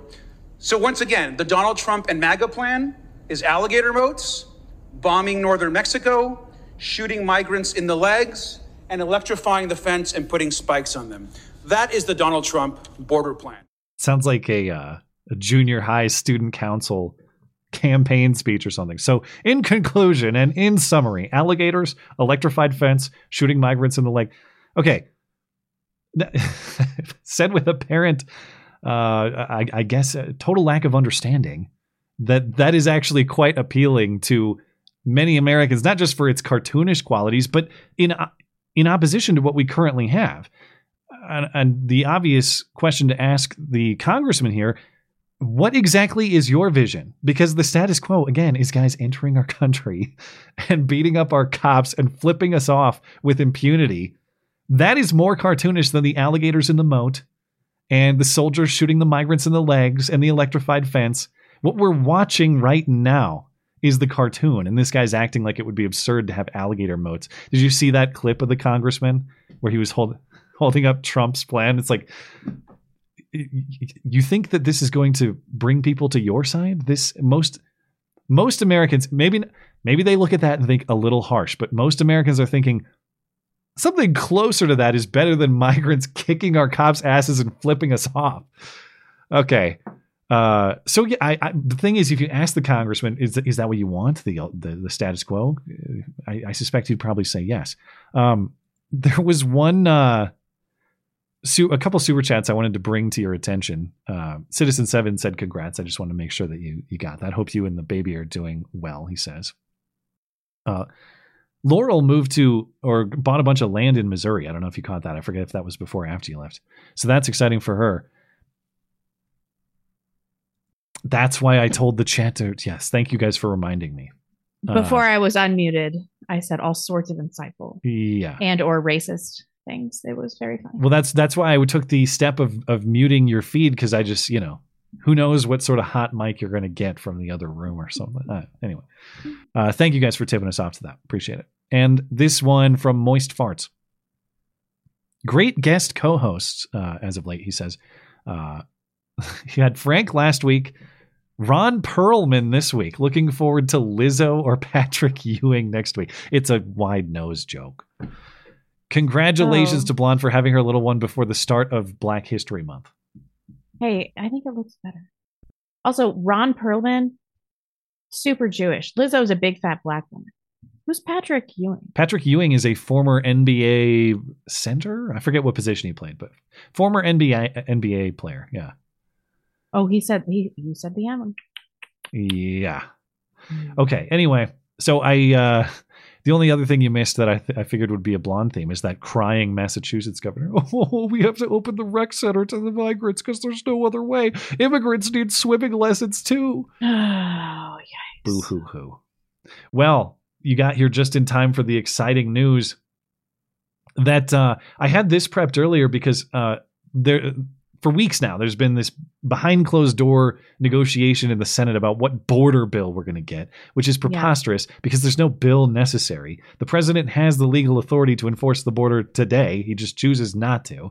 This mockery of the asylum system where people just show up and say, I, I'm, I fear to go back to my home country. And then they're given a court date and they're let into the country. That's something that we have not done, at least on this scale, in the history of the country. That's a new thing that President Biden has implemented uh, and the, the, law hasn't changed to do that. He could reverse that that policy tomorrow if he chose to. He just doesn't choose to. But we're going to act like a new bill is necessary for some reason. And um, and earlier today, Senator Kyrsten Sinema, who's a part of the negotiation team, had some commentary on what to expect out of this bill on Face the Nation. But then just before live, it came out the Senate the Senate's uh, proposed migration bill is out.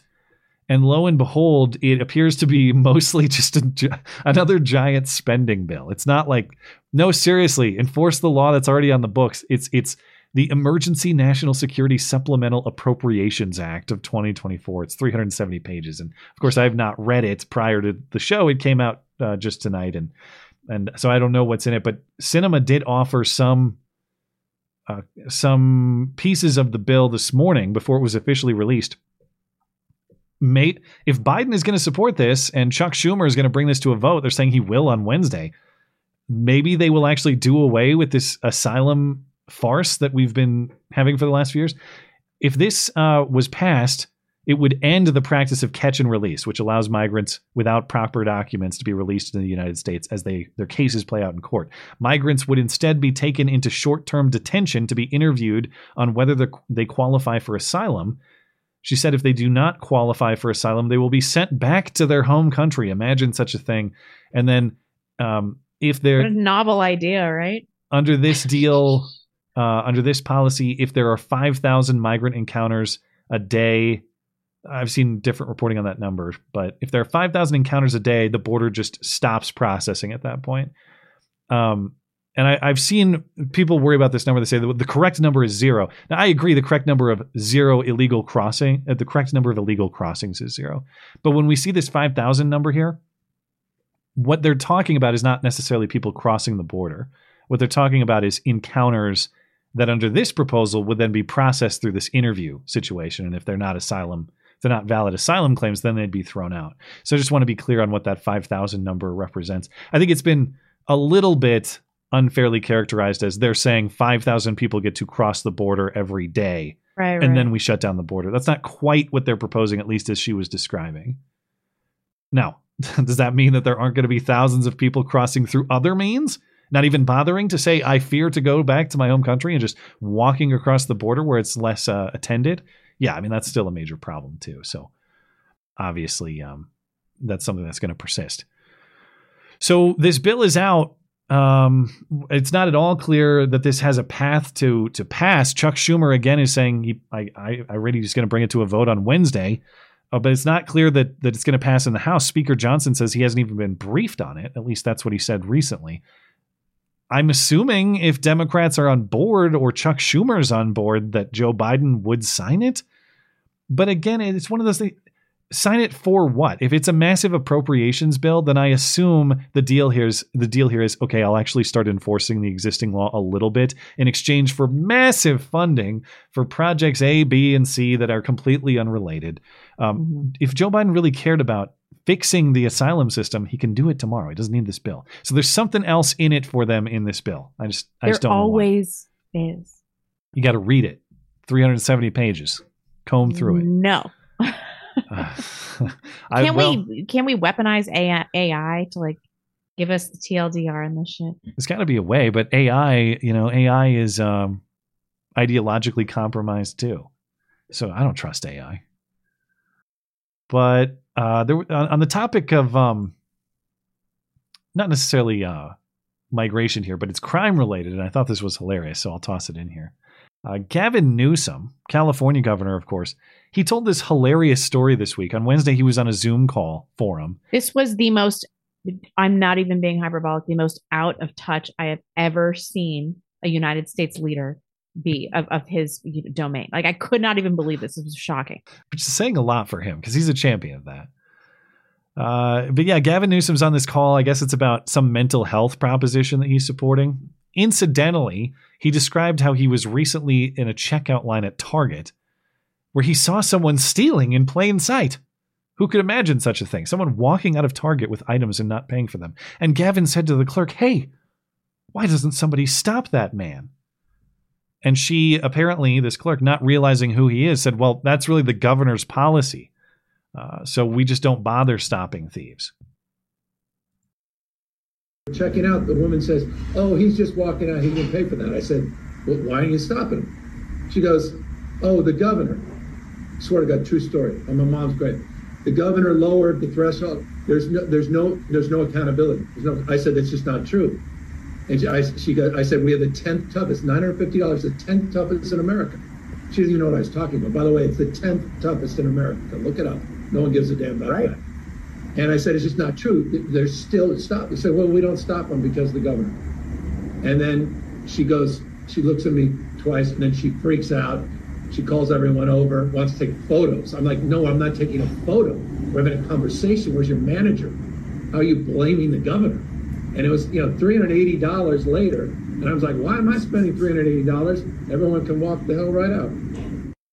I mean, even if that's true, is that true? Yeah, I did a little bit of fact checking, so I'll I'll clarify some of the points, but finish your thought. Yeah.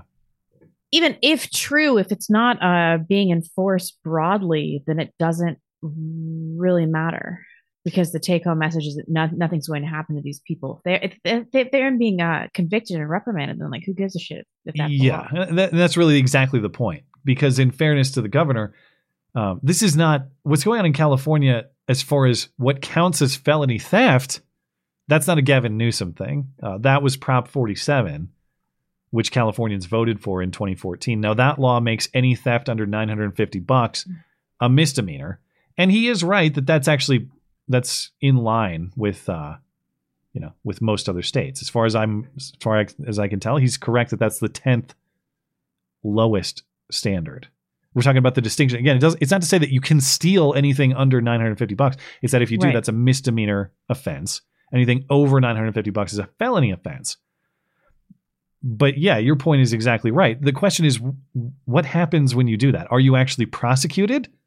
Are you actually put in jail? Do California DAs actually pursue these cases, these misdemeanor theft cases? Do they actually lock up repeat offenders? If not, and they and these criminals know that they won't be put in jail. They know that they can flip off the cameras like the guy in New York City. Then yeah, if you know there are no consequences and that's a prosecutorial policy again under the governor's justice department in that state and the oversight of the attorney general who serves at the pleasure of the governor or the nomination of at least I'm pretty sure in California. Uh, maybe the California AG is elected. I might be wrong about that. Someone can fact check me on that. But as far as law enforcement, the executive branch is generally in charge of that sort of thing. So if Gavin Newsom doesn't like DAs not prosecuting things that are illegal in California, perhaps he should have a conversation with them about that. But as it stands, he's sitting there and saying, well, why am I paying 380 bucks when I could just walk out of here for free? That's exactly what the criminals think because that's exactly what happens. I walk out of here, I don't pay anything, nothing happens to me. So what kind of sucker pays 380 bucks? He's he's correct. Um, but yeah, so if if he has a problem with with that happening, you're the you're the head of uh, the executive branch in the state. Go ahead and start prosecuting people.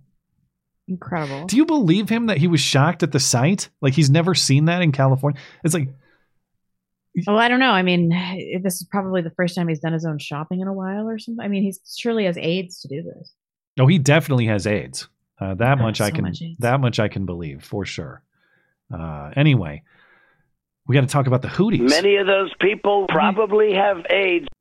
Actually, we have to wait till uh, wait a little longer to get to the Houthis because we didn't bomb the Houthis first. We bombed uh, Iranian-backed non-Houthi militias in Iraq and Syria. But it's been another week of uh, U.S. airstrikes in the Middle East. And actually, before I get to those specifics, I have to catch up with what happened, what has happened in the week since because of course it, it was a um as I spoke about last weekend with with Frank, this was a, a major. The events of last weekend were major insofar as we had actually the first U.S. service member deaths at the hands of an enemy mm-hmm. since the uh, October 7th Hamas attack in Israel. So we have American casualties by enemy fire in the Middle East. That was a major, you know, that's the major event that Frank and I discussed last weekend. But we got the identities of these people on Monday. And uh, these three soldiers are William Rivers, Kennedy Sanders, and Breonna Moffett. They were all part of an Army Reserve unit based in Fort Moore, Georgia. 40 more people were, were wounded. As we discussed, it sounds like a situation where they're all sleeping early morning and, and this kamikaze drone that, that apparently U.S. personnel thought was some of their own equipment just came in and blew the place up is the official story. This this outpost, this Tower 22 in Jordan, but right on the border of uh, Iraq and, uh, and Syria as well.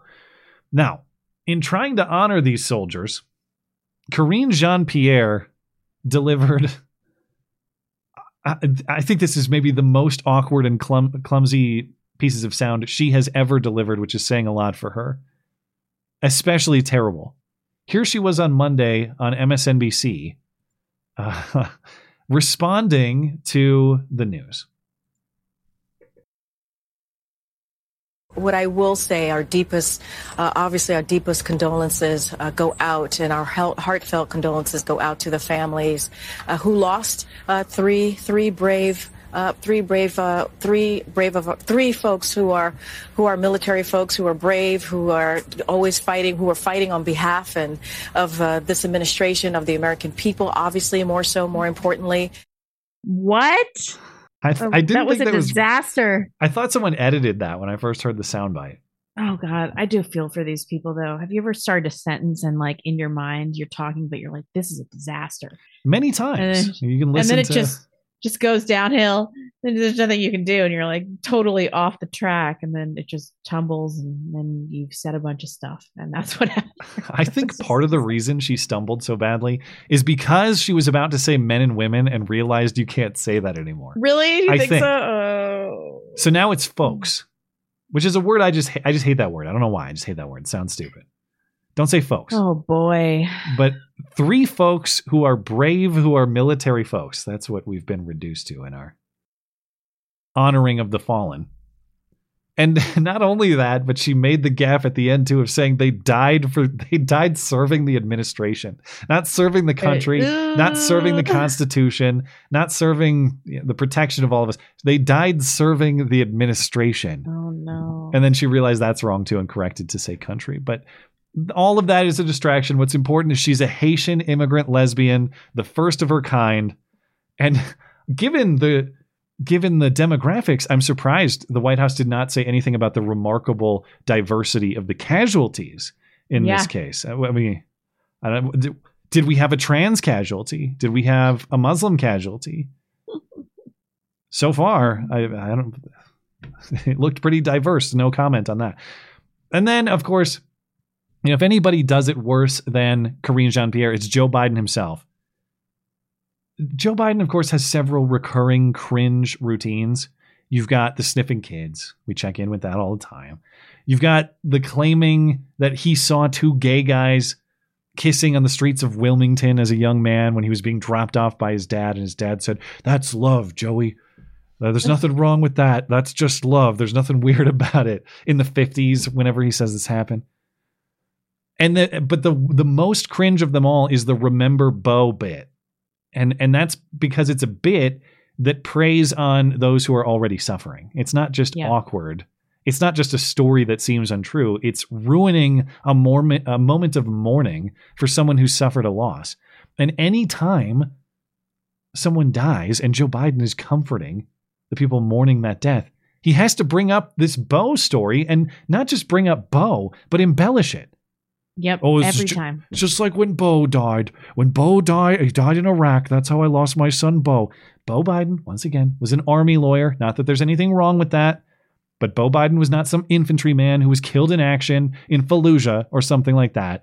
He was an army lawyer. He died a year plus after he came back from Iraq of brain cancer. Now, there are some who try to connect his presence in Iraq to the burn pits, to the brain cancer. Maybe, maybe. All I'm saying is number one, not the same as getting shot by the enemy in Iraq.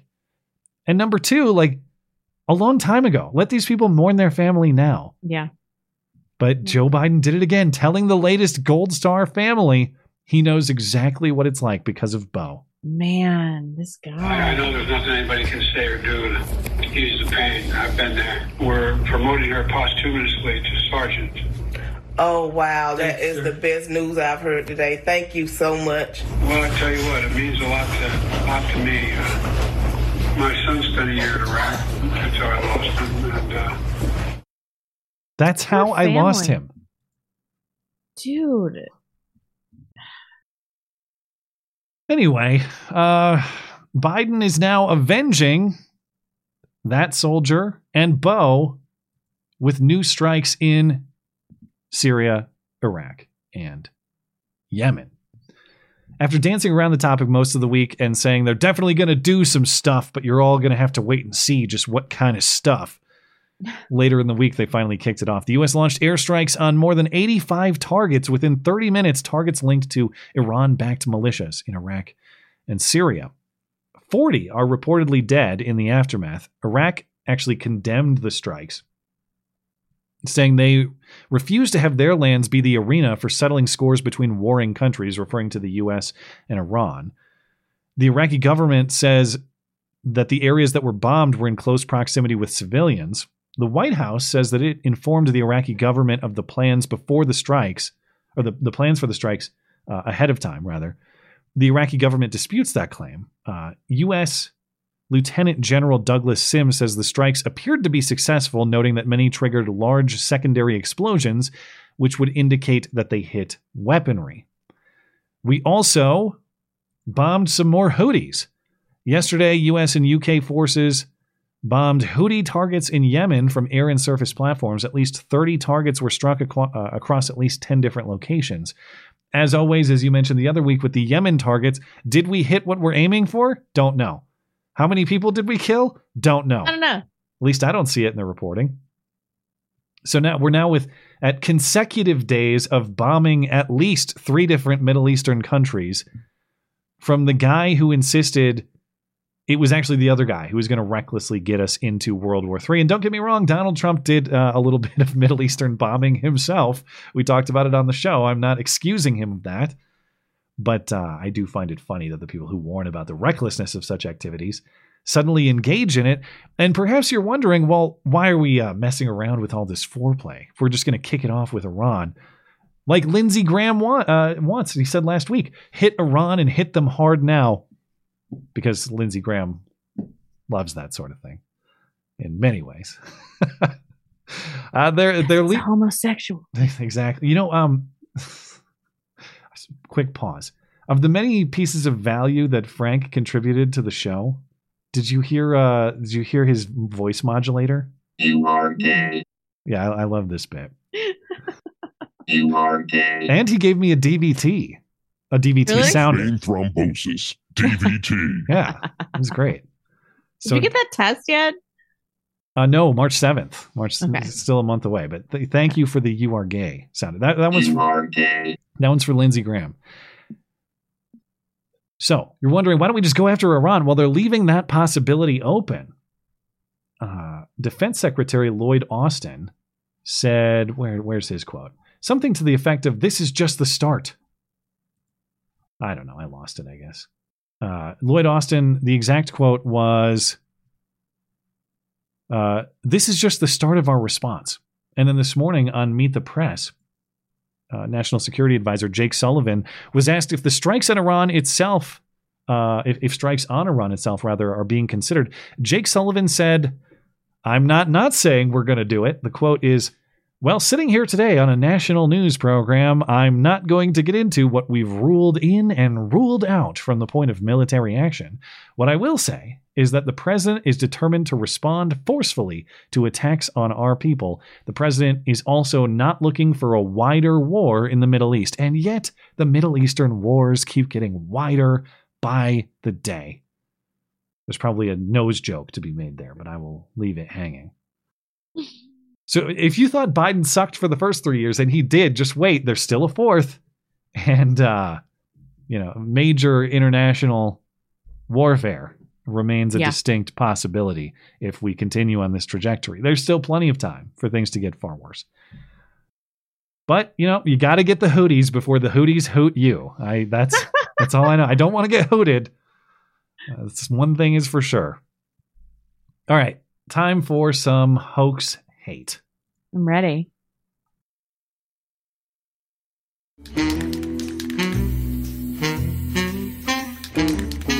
Now the nobody saw it happen, but it's totally a product of Trump's America hoax hate crime of the week. Ah, shit, it's backwards. You think they'll notice? This week on The View, in a contentious exchange with fellow co host Alyssa Farah Griffin, Sunny Hostin claimed not just that most Americans are racist, or at least she disputed Griffin's claim that most Americans aren't. She's saying, if not a majority, a large number of Americans are racist because her son was recently called the N word many times on the beach in Florida. And there are Yeah, absolutely right. racist Yes. people in this country. This country, it is not the vast majority of people in this country, and I feel We like don't know we, that. What we don't the know FBI that. director said white supremacy is that the does- biggest but that threat still to our doesn't- country today. Well, that still doesn't mean that that's the vast majority of people. I just don't believe that in my day-to-day life that the people that you're encountering harbor racist viewpoints. I do think that this division that If we're you creating. looked like me, you would believe differently. But you know what, uh, Alyssa, the woman, the, I, Help me I think that there is a significant portion um, that are racist, and you can't dismiss my lived experience. And I- I never would, when Sunny. I don't- I would never dis- When I, I I just agree there's a- experienced my son walking down the beach being called the N word several times. In Florida, there is so don't you can't say I believe that the vast majority of people aren't racist. But again, I, we, we okay, don't know that's that. fair. There are 300 million people in this country. Right. I would never minimize your lived experience any Yeah. more than I would mine But- as but- an but Arab see- woman. Well, was he robbing somebody? yeah, was that- he being an N word? I mean, what do you what do you want? Like, you know, and this is a chicken or the egg situation. Like, talk to me ten years ago. I did not give a crap about any of this stuff. I wasn't a born racist. I was made. I was. I was. I've been made racist. I, I was going to say, Sunny Hostin, she might be wrong today, but she has now plus one to me. So we are one plus one closer to a majority racist country by virtue of her nonsense. Yeah. Uh, what am I supposed to do about this? Like, what Now- do you want me to say? There is the question as to there are multiple questions about his own behavior. Again, if her 21 year old son Gabriel would come forward to corroborate this claim, it doesn't necessarily have to be that he was victimizing others. That's one hypothesis. Another hypothesis I've read is perhaps he was, uh, I don't know, hanging out with friends who used that word casually and Yeah. they tossed it at him in potentially even a friendly way. Or Uh, maybe this a didn't racist happen. at all. person would not do this because Yeah. somebody that's truly racist recognizes the threat that black people pose, and you don't want to go up to like a peak crime age black guy. Well, she said he was 21. Well, Like, who wants to go up to a 21 year old black guy and call him the N word? It's like, no, you you go home, you FaceTime your friend, and then you call him an N word. You won't get. You won't believe what what, I you just saw. A black guy in public, which offends me as a known racist. Uh, now, out of respect, if I saw this happening, I would not interrupt his arduous journey through the polar vortex in Florida to get to the subway at two in the morning to obtain the sandwich or the salad, whatever he was seeking when this allegedly happened. I know. Uh, nowhere. Yeah, I don't. Did son, has Sunny Torture. Hostin or her son Gabriel confirmed whether or not a uh, a very poorly constructed noose was involved in this? My instance either? guess is yes. Well, that that seals it. If there was a noose claim, then I, I'm a believer. Kaniga. Uh, okay, th- th- this is uh, it's not a hoax. I mean, this really happened. We talked about it on the show, but of course, the story would develop this way. That guy who beheaded the state, the Satan statue at the Iowa State Capitol a few weeks or months back. I forget when that was. They're going after him for a hate For a crime. hate now. crime. Satan Yeah. is the victim of a hate crime. Yeah. So Michael Cassidy drove to Iowa after the satanic display was erected at the state capitol and took it down, um, beheaded it. But he's being charged with felony third degree criminal mischief, of course, adorable, saying that he acted in violation of individual rights under Iowa's hate crime statute. Can you believe that? So, because this was Hmm. erected as some sort of religious display because of equal time at the Capitol, Yes, but what it really was, because the Polk County Attorney's Office uh, said uh, that the evidence shows the defendant made statements to law enforcement and the public indicating he destroyed the property because of his own religion. Oh, because of his religion, or Wait, no, no, because, of the, victim's, religion. Yeah, Yeah, right, right, right. Um, So- and that's why it resulted in hate crime. right. So hatred of Satanism is a um, aggravating factor. in- Because Satanism is a valid religion. Is that what they're? I, I suppose. Um, but th- this is how weird and twisted this hate crime nonsense gets. Again, I'm not.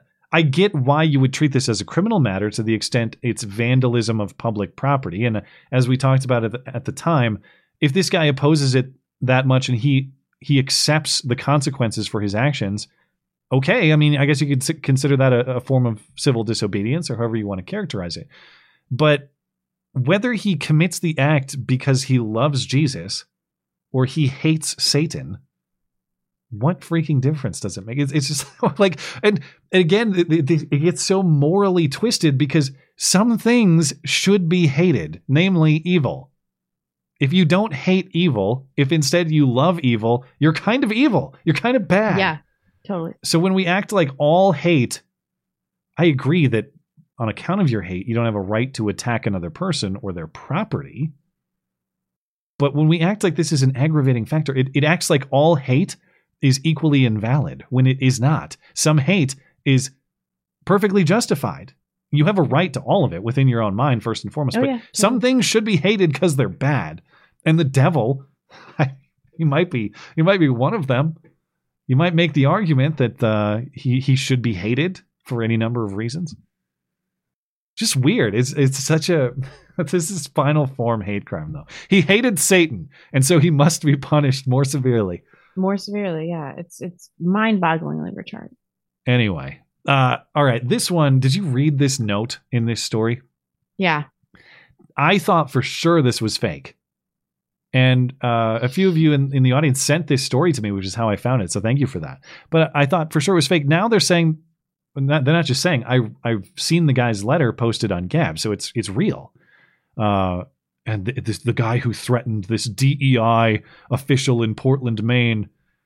He's a known white supremacist who posts on Gab, and I did confirm I saw his Gab post, so that that part's legit. It's not a it's not a hoax, but I, I get a kick out of the um the AP headline here. Threatened.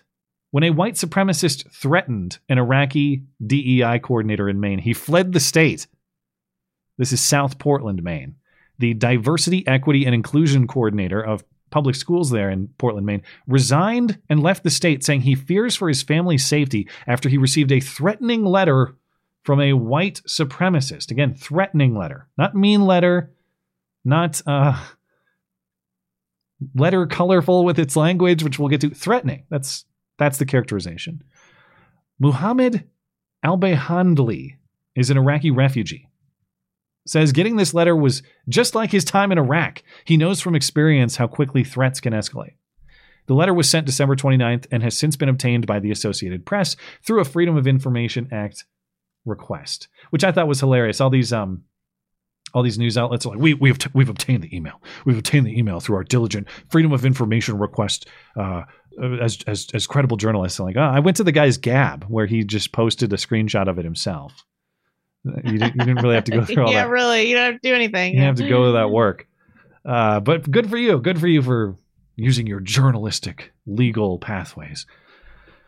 Okay, so they they they have reviewed the letter, and as I was reading about this in the first case, I thought, well, okay, you have the contents of the letter, but you're not going to tell me what's in the letter. It just says it contains racist epithets and indicates that this guy should go back to the Middle East where he belongs. Okay.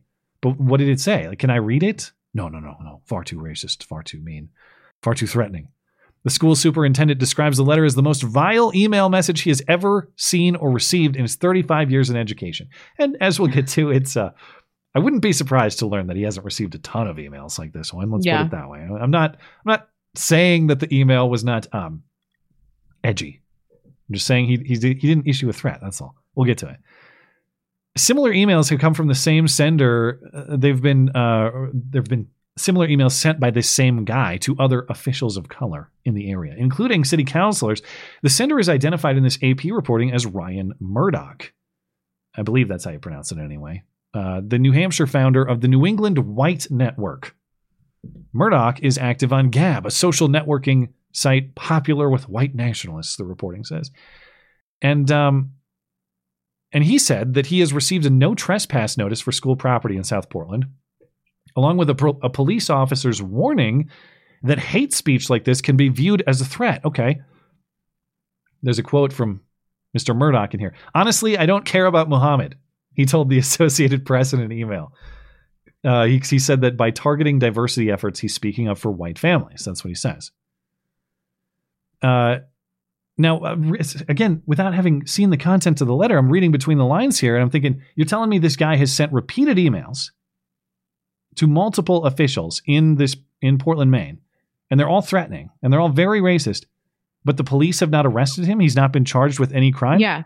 Yeah. yeah. He apparently did the bit of um, the Asian guy in Minneapolis. He did the uh, go back to where you came from. That's all he sent to this guy. Go was- back to where you came from, okay? He sent him an email that says, "Go back to where you came from." Okay. I, I was convinced of that. Like, I got to find the text of this email because if it was, there's a, there's another quote in some local reporting here. Part of the letter said, "White people in Maine don't appreciate what you're trying to do." So I immediately thought of the Hitler meme kid, who, who, where he gave his teacher the Hitler drawing and said, "I don't appreciate you," and that was a hate speech incident. Pe- white people in Maine don't appreciate what you're trying to do in South Portland. You are making people hate you. Do you really think you're going to be able to pull this off and have people like it? Okay. You might consider that distasteful or politically incorrect or whatever you. It's not a threat, though. Where's the threat? Where, I, finally, I'm like, okay, well, if he posts on Gab, maybe he has issued a statement on Gab. Yeah, I go to his Gab page and I find the email, a screenshot that he has posted himself. It's because you did all the deep work of a of a serious journalist Yeah. that you were able to find this. Now, the content of the email. Hello, Muhammad. Again, this is, a I had to blur some things for compliance with various community guidelines. Uh, white people in Maine don't appreciate what we're trying to do in Portland. The city is already turning into an African bad place. And now bad guys like you want to make it even worse. White parents don't want their children going to school with um, with with diverse experiences that might not belong in the United States. He says again. I'm not defending the content of the email. I'm not saying this is the correct opinion. I'm just saying I don't see the threat. Where's the threat? Why does scum like you believe that access to white people is a right? Bad guys like you are creating. I didn't even know that one was a slur, but it's an M word. It's an M word. M words like you are creating white nationalists mm. every day. You're making people hate you. Do you really think you're going to be able to pull this off and have people like it? Go back to the Middle East where you belong. And the guy did, apparently. he said, I'm out of here. Whatever Yeah. whatever mm. Ryan wants, I'm I'm leaving.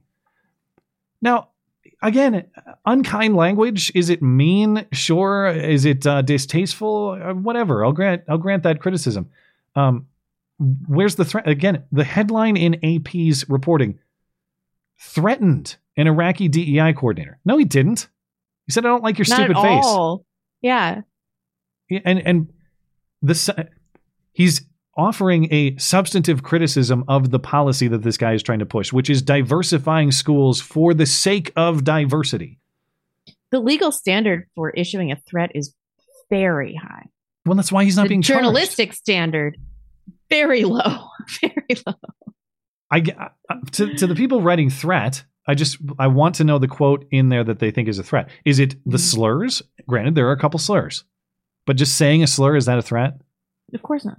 Uh, saying go back, issuing a directive, go go to a place. Not I will capture you and take you and against your forcibly will. take you there. Yeah. it's you should hey you should uh you should go over there. That's not a threat. It's just it's interesting how these things get twisted and now when I when I went and read the content of the letter too, it's like, well, okay, the content they're right. It's like it's colorful language. There are slurs in it. Um, is that why they didn't want me to read it though? Is because the language is bad? Or it's because you'll read it and be like, yeah. I mean, I, this is not how I would express myself if I wrote to Muhammad as a Portland resident. But if he was diversifying my kid's school for the sake of diversity, that was the value that was being pushed. Like, we just want certain demographics in your kid's classroom for that sake. I would have similar uh, questions, points of criticism. Say, I don't think that that's Yeah. a proper Yeah, yeah. value in my kid's education. I think that policy ought to be reconsidered. That's a, well, you just that's a threat. That's a threat. But yeah, police can't arrest him. Police can't. He's going to keep sending emails. This Ryan character uh, of the of the white network. No, I'm not. Uh, I'm not trying to criticize the branding. I just think the, it's literally the New England White Network. We are the White Network. White. Well, all right. I, I don't know where Muhammad went. Did he in fact go back to the Middle East? Unclear. He left though. I hope so. All right. Time for the movie review. Already? Mm-hmm. We're actually late. In a world of movie references flying over his head, one man will finally watch them. This is the Matt and Blonde Show movie review. This week's movie is the 1973 Charlton Heston sci-fi murder mystery Soylent Green, in which a police detective in an overpopulated New York City future investigates a murder and learns the horrible truth. The corporate corporate sludge Corporate? corporate sludge everyone eats. Spoiler alert, if you haven't seen the movie, turn take off It's your people. the, the Soylent Green is made of people. From movie picker Electric Ninja. Back when sci fi was dark and serious. This one is a classic. Charlton Heston really knew how to pick them. This film is 50 years old, but if you haven't seen it yet, do not let anyone spoil the ending, even though I just did. So sorry, Electric Ninja, too late. It is indeed people. Uh, as far as the face swap artwork, I uh, love this. I can try on so many hairstyles. I I thought I looked like a gay Han Solo in the bottom right. it's uh, it's a, it's a weird look. And then uh, you as the How uh, many times have I been a prostitute in these? Yeah, it's well, especially lately. It was uh, what was the latest Clint Eastwood one we saw? Unforgiven. That was that. Um, you as the uh, old man academic. anyway, uh, oh oh the clip I forgot the the uh, the we have the face swap clip too, and um, I just appreciate that he ended it at the appropriate point. You got hot water here. Very hot. I haven't had a hot bath. I'll rub you down afterwards. Cut it right there. Thank you. I hate the ones where we have sexual tension. I Uh, I agree, don't but do this anymore. but uh, Jamie and Janie, who do the AI artwork, they have uh, apparently some appreciation for that. So I allow it within reason. But uh, if they would have done the next scene, I would have. Uh, no, we're not doing that. All Oh, right. Uh, as always, your review and your rating. Okay. Um, as far as dystopian movies go, this landed somewhere in the middle for me. I liked it, but I generally like this genre. Um, top marks for predicting the future. Climate crisis, chef's kiss. My problem with it is that I wish it had more horror elements. And it was characteristic of movies at the time. But like I feel like I wanted to be traumatized. You know, when I see a dystopian movie, like The Road, like that movie stuck with me for like years. I, I still think about it all the time. Um, but it it did really stay true to some of these dystopian themes, like food scarcity and then the top down control of these bloodthirsty government officials. And then Charlton Heston, oh my God, he's so hot. He delivers just this excellent performance and he's so brawny and uh, it's just it's just so hot. We just don't get that anymore. You know, we just don't have that kind of man actor that is just dripping with testosterone. You just never talk back to him, but you kind of want to, you know, just see. He doesn't even do the best whore beating in the uh, in the He movie, doesn't. which He I will doesn't. get to. I don't know. All in all, I I I liked it. Uh, four out of five. I took one off because I do. If for a dystopian film, I feel like I wish it had been more disturbing. I am pretty close. Uh, this is one of those movies that I, I love in its big concepts, and I feel like there's a really good movie here. Maybe I'm too used to modern movies, and so this one is just kind of. What year was it? It was 73, so Hmm. part of it is the way the story is presented. Like the presentation doesn't really work for me because of some of the plot points explored at too much length. And the other part, I think it's close to what you're saying is I feel like it really could have benefited from some more impressive effects or something to give it a, seventies. yeah, yeah. It's, it's, it's so that's the reason it doesn't land in the excellent category for me, even though I like the big themes, and there are so many of these big themes to talk about. Um, this idea that environmental sustainability is is actually anti-human, and I, I think we see examples of that all the time. I don't say that to be anti-environmentalist. Of course, I want my family, my kids, myself, I want all of us to grow up in a in a clean environment where we can utilize all the resources of the natural world in the way that uh, you know God intended. Uh, so it's not like I hate. Like I'm not saying go pollute the rivers and cut down the rainforest. It's not that, but it's when environmentalism is the chief value and and environmentalism is not a sub value of serving human interest. That's how it gets perverted in this weird way. And all of a sudden, humans are expected to sacrifice for the planet. I mean, maybe we should, insofar as the planet is necessary for human survival, but that's the point. Like, without humans, is the Earth of value? Yes or no? And yeah. there are there are a great many who I think would say the Earth is actually of superior value to human beings, and that's how we get this weird twist where um, environmentalism itself becomes anti-human in the way that it, it kind of did in this movie. Or you know i guess if another way to think about it in, in this movie too is it's not necessarily environmentalist ideology it's the practical reality of a world that's overpopulated. It's not like save the planet it's like we literally don't have enough food so you have to eat people Yeah. now. So maybe it's that but Anyway, there's also this theme related to that, like kill yourself to save the planet. We got these kind of industrial suicide operations where you just head down to the medical clinic and they'll put on this great nature show for you while you die. Yep. And uh, uh, if if we're not already there, we're sort of on the trajectory. On to the track, This, yeah, totally. this especially Canada. Yeah. yeah, where it's like a, a big portion of the medical industry or or what is supposed to be a life sustaining, life saving industry is actually death itself in this horribly ironic twist. Uh, it, it, a big theme of the movie is very relevant to today. Maybe wise to ask a few questions about corporate chemicals. Now, Soylent Green predicted we'd learn this lesson in 2022. That's when this story is supposed to take place. Kind of eerie how they were just a year or two late. Of course, I'm not talking about the context of food. Certainly, you could argue there's plenty of corporate poisoning going on with the food supply too, obviously. Um, but I'm just thinking of the way that the uh, the injectable developed. You know, Soylent Green was safe and Mhm. effective too, until some people started asking some questions about it.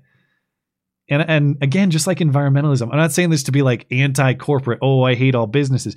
Business uh, corporations, uh, large business operations, they can improve our lives with all sorts of innovations and products and awesome things. I'm not saying that out of hate for them.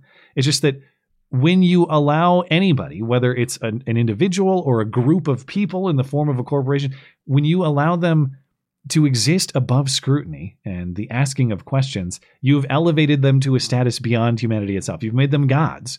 And when you do that, they do ungodly things because they're humans who make either mistakes or they're evil.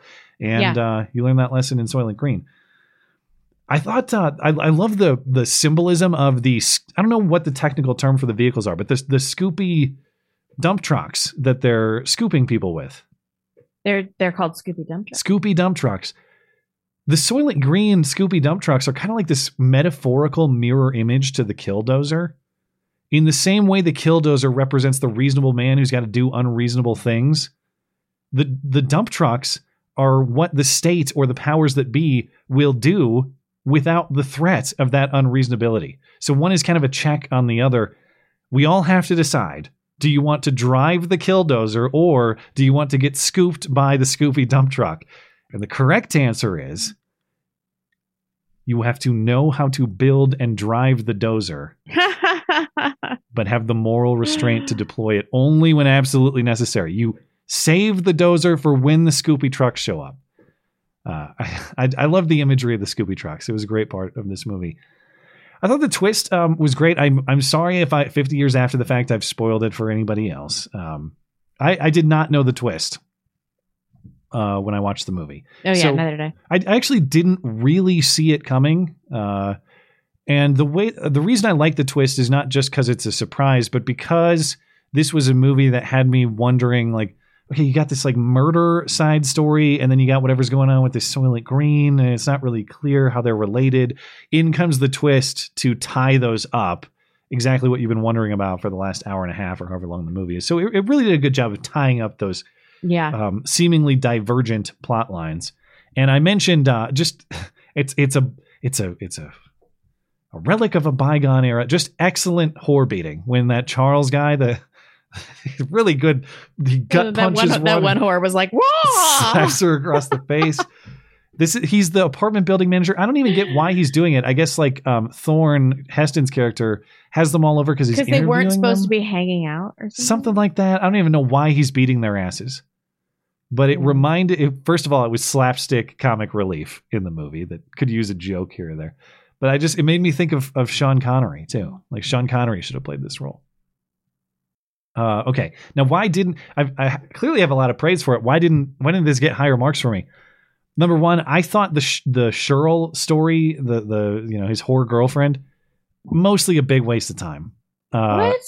I it, it's it's a for, She was beautiful though. I'm not disputing her, the actress. It's just the the the story. Like it's a forced romance. It goes nowhere. It means absolutely nothing to the main plot, and there's really no resolution in the end. He just, as I'll get to, he makes a ridiculous phone call to her, like, "Oh, you should continue living a whore's life." Also, I have this very important information that really the whole world needs to know, but I'm not going to tell you right now. See you later. Okay. She and she just continues being a whore for a different rich guy. Like, there's not really any meaningful It's a tough life, okay? They're eating people. I thought he was going to give her some sort of redemption arc, but it doesn't Mm. happen. That's okay. That's legitimate. All right. There's a big question. You waste a bunch of time with this weird romance. There's a big question that goes unanswered that I would have liked to see a little bit of time devoted to, which is what's next, okay? Everyone knows now that Soylent Green is people. What do they do now? Do they Hmm. starve? Do they go, well, I mean, we have to Yeah. cannibalize. That's just the way it is. What happens next to me is a much more interesting question than like who's on this piece of furniture, as they're called today. Um, I, I thought it was so bizarre that how long Thorn waited to deliver the news. So he watches his friend Sol, the old academic guy, die, and the, the guy knows the secret. That's why he's killing himself. He knows that Soylent Green is people, and he whispers to Thorn, like, by the way, Soylent Green is people. And Thorn's like, holy shit, this changes everything. But then he has to go find himself, go find out for himself. Right, I mean, so- I guess he needed to confirm it, but He- I would have just immediately been like telling people, like right away. so he goes to confirm, which, like, okay, I mean, you just easily walked into this mega corporation's facility that like, has the that they don't guard the greatest secret in the world very closely. Apparently, fine. You just go in there, you confirm it. Okay. Then after confirmation, he runs around until he reaches a phone, and that's when he calls Cheryl. Not even on that phone call. He, he listen, Cheryl, I have big news. It's he's like, no time, no time. Well, why don't you have time? no, I love you. It's very important that you continue living a whore's life. Bye bye now. You're not going to tell her. That, by the way, Soylent Green is people. That's pretty big news. Yeah. So he, he doesn't tell her. Then he connects to the, the police chief. Guy- the, the guy in charge of law enforcement in the city. And he, there's a bad connection or whatever. He doesn't tell the police chief either. He then continues running gets in a gunfight, gets shot in the leg, and eventually makes it to the church, which is a safer place. Instead of going to the church where the massive people are and saying, Holy shit, you guys, Soylent Green is people. Don't eat any more of that. He's like sneaking around, like, oh, these people are sleeping. I wouldn't want to disturb their slumber. I, I want to be polite about this. Then finally, the police chief helps him and he's getting carried away. Oh, by the way, Soylent the greatest people, guys. He buried the lead. Yeah. he he ran around doing a lot of unrelated things, tell talking to people but not telling them the important news. It's just weird. It's a very weird way to finish the story. It's like he forgot the point of the movie or something. And then this is th- this last point is really insignificant, but I just didn't get it stylistically. Why does everyone sleep on the stairs? There is mm. plenty of room in the streets. There's plenty of room on the floor. It's got to be the most uncomfortable place to sleep, right? I would assume. It was, but why are the stairs preferable to so many people? And I thought, and they kept showing it. So I'm thinking, like, well, this isn't just like a one weird shot. They keep showing him hopping over people sleeping on the stairs. So there's got to be some metaphor, or some symbol to it, or some significance. And they just kept showing it. And I kept not getting it. Why are people sleeping on the stairs? I don't, I don't know. So anyway, it um, there are things I love and there are things I really don't. So it evened out to a three wiki rating for me. Okay. Okay. I'll allow it. As I said, I think it could make a great it's a great candidate for a modern remake. I think there's a pretty good movie here, if not a great one. I just some of the presentation choices just didn't work for me. 70s. You don't like 70s flicks, I think. It was different pacing back then. We we just watched The Exorcist, and that was just yeah, I didn't really like that either. trying to think, there's got to be at least a few. I, I think One Flew Over the Cuckoo's Nest I thought was decent. Or did I When give that a three Josey too? I Wales? can't remember. Was that Josey seven? Wales was a five for sure. Josey Wales is one of my favorite movies. Was that the seven? I think it was the seven. Yeah, that's one of my favorite we've watched in the entire history of the bit. So that would be that would be the one. Uh, as far as the uh, audience rating, uh, people are giving it threes and fours, right in the range that we gave it to, and it's pretty even split. Like a third of people giving it a three, a third of people giving it a four, and a sixth or so giving it a five. So kind of polarizing views. Well, I, maybe not polarizing. Mostly positive, I should I should say. Mostly positive, but not uh, necessarily in love with it. Uh, okay. Uh, next week is uh, Emperor's New Groove. I don't know anything about that. Some kind of Oh, I'm gonna watch it with Emily. yeah, it's a kids movie, so that helps. And then uh, we have remaining nominations for February from listener Gabe How to Train Your Dragon, Zootopia, Atlantis, The Lost Empire, Tangled, What Happened to Monday, Oscar, Mr. Right, or of course, you can reject the list in favor of a randomly selected top rated movie. Instead, and as a reminder, if you'd like to read my movie reviews, comment how wrong I am, submit your own rating, vote for the next movie, and sign up for the chance to be the movie nominator for the month, the one and only place to do it is in my weekly movie review column, linked in the description and on the homepage of the website. That is mattchristiansenmedia.com and or mattis dot gay. Catch up with our chatters. Sure. I got some on Rumble. If uh, Yeah. uh, yeah, let's. Uh, yeah, I can get through these pretty quickly. We can get back to uh, YouTube and Tippy. And there is one more on Odysee as well. Um, on Rumble, Nix84 says, Love you guys to brighten, uh, you brighten up my Monday mornings listening from Switzerland. So usually can't do live. My contribution is long overdue. So, so I will not be N-wordly. I have learned that uh, I can't say that word. Only Bernie Sanders from his 1980s uh, mayoral debate in Burlington or wherever that was. He's the only one who could say it. So thank you for that. Uh, I am not going to be niggardly. May Jesus enlighten your hearts. Well, thank you very much for that, and thanks for your support for the show. All the best over in Switzerland. It's crazy to think, uh, you know, people tune in from all the various corners of the world, and I appreciate that. Uh, Raymond Donovan is gay. Massachusetts uh, governor. Pool's closed, and he has a, a black guy emoji. So uh, apparently, it's yeah. Uh, I, I wonder how Corn Pop would feel about this cl- closing really. the closing the pool to the uh, black people. But it's those immigrant kids; they need swimming lessons. They truly do. Lightweight, pretty sure the migrant families who just swarm the Rio Grande. That's a fair point. Pretty pretty sure the migrant families who just swarm the Rio Grande are good on swim lessons. Cute baby, love you guys. That's true. They did uh, exhibit some skill to get across the river, perhaps. Dick Boner. Some might ask what other kind of boner there is, but uh, Dick Boner. Sorry, I, I'm still on the Soylent Green thing here. That's because I'm mesmerized by chat names like Dick Boner. Pour a 40 out to Blonde's ghetto fetal alcohol syndrome schnoz. Congrats. pour, pour a 40 out. Congrats uh, and well wishes to you and down. yours. Thank you. I'm so pleased. I think it's going to go back to the way it was. All right. I think. Thank you, Dick We'll Boner. see. Laser 47. Matt and I once made love in the Statue of Liberty.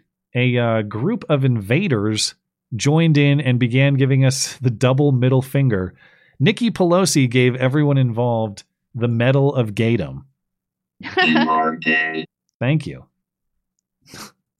Uh, over on Odysee, Mike Hawk once again. Well, after watching the hoax hate segment, the hate in my heart has been restored. wait, wait. Oh, oh, oh, okay. For a sec, he said, um, he said he he advocated unkind treatment for the DEI representatives, and uh, I I read it at first as REI representatives, like the store, but that also applies. They also deserve unkind treatment for what they've done.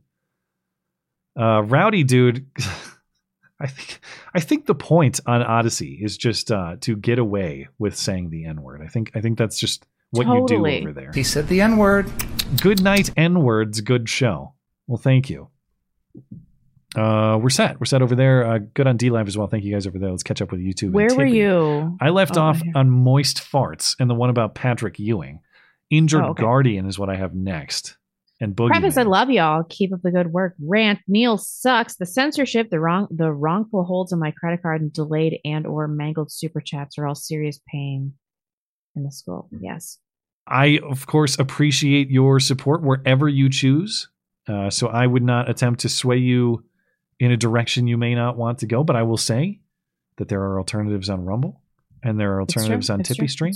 And they don't keep the money that Raja Mohan does. But the choice is yours. Appreciate it, Injured Guardian. Boogeyman917 says, Congrats, Blonde. Thank you so much. Zach Log the Great. What's the difference between Blonde and Fort Knox? Fort Knox is impregnable for jokes that will not make fun, not make Blonde want to murder me Look up Zach Log on YouTube, Gab, WordPress. Thank you, Zach Log. We appreciate it. Thank you, Zach. Um, Margie, congratulations, Rebecca, living for your pearly tweets. Lol. I was in such a fucking rage at just pearly things on Twitter. We were in a vicious battle of words. Oh, you don't like her? on her? Twitter? No, Oh, I hate her, and I talk about it all the time. I was under the impression you were a fan. No, she's the worst. God, she's just the worst. She's so stupid and tall and redheaded. She's such a. Ugh. God, she's so dumb. I hate her. Anyway, Okay. I, I was rage tweeting at her, and then she retweeted me, and I look, and I have like hundreds of notifications because her channel's really big. So I was rage tweeting at her, and I went into labor. I think that that might have been what did now you can tell that story to your daughter in the future. And then she tweeted, "Now I'm sending these crazy bitches into labor." Lol. Well, maybe you guys could come together on peace and harmony through that. No fucker. Uh, Genmore, blonde, you looking thick. My N-word boss would slap that ass. It's true. Having a baby is really weird because there's no baby in there, but you're still like all fat. Like I just like I'm like sloppy and fat. My body is just trashed right now. Well, you have an excuse, but um, I am I'm amazed how quickly it falls off. Like all that weight goes away. It mostly splashes Yeah, on the floor. true. You know? It's, It's, I've been losing three pounds a day. Yeah, it's it is crazy. Yeah. Uh, injured guardian. Possibly over spe- overly specific humor when scrapping circuit boards and determining if they're low grade, mid grade, or high grade. I remember the Titanic review. Matt, solid mid, blonde. What? I hated that movie. Uh, yeah, I, I I remember that. I like Titanic. I just hate Old Rose. God, I know. Thank you, Injured Guardian. She's Uh, like, oh, I had a family and a loving husband and children, and I'm just gonna reflect fondly on this this peasant that I banged on a boat seventy years ago. I carry around Then I'm gonna framed photos of me riding a horse in his honor. totally psychotic, and then I'm Yeah. gonna throw a twelve million dollar diamond that I could bequeath to my children into the ocean. It's like you old bitch. God, Wouldn't Jack have wanted her to enrich her future family with the freaking heart of the ocean? Why would Jack have advocated throwing it into his watery grave? It makes no oh, sense. God, it's so stupid. It's so stupid. Tortuga, blonde, congratulations on a beautiful baby girl and the reduction of your nose size. You're nearing mulatto levels already. Thank you. One day, I hope to look like a white person again and not an albino. I'm getting there. I think it's looking good. Greatly Daniel improved. Yeager. I like the Lawrence Lessig interview, but it was a missed opportunity to talk about the unprecedented draft opinion leak.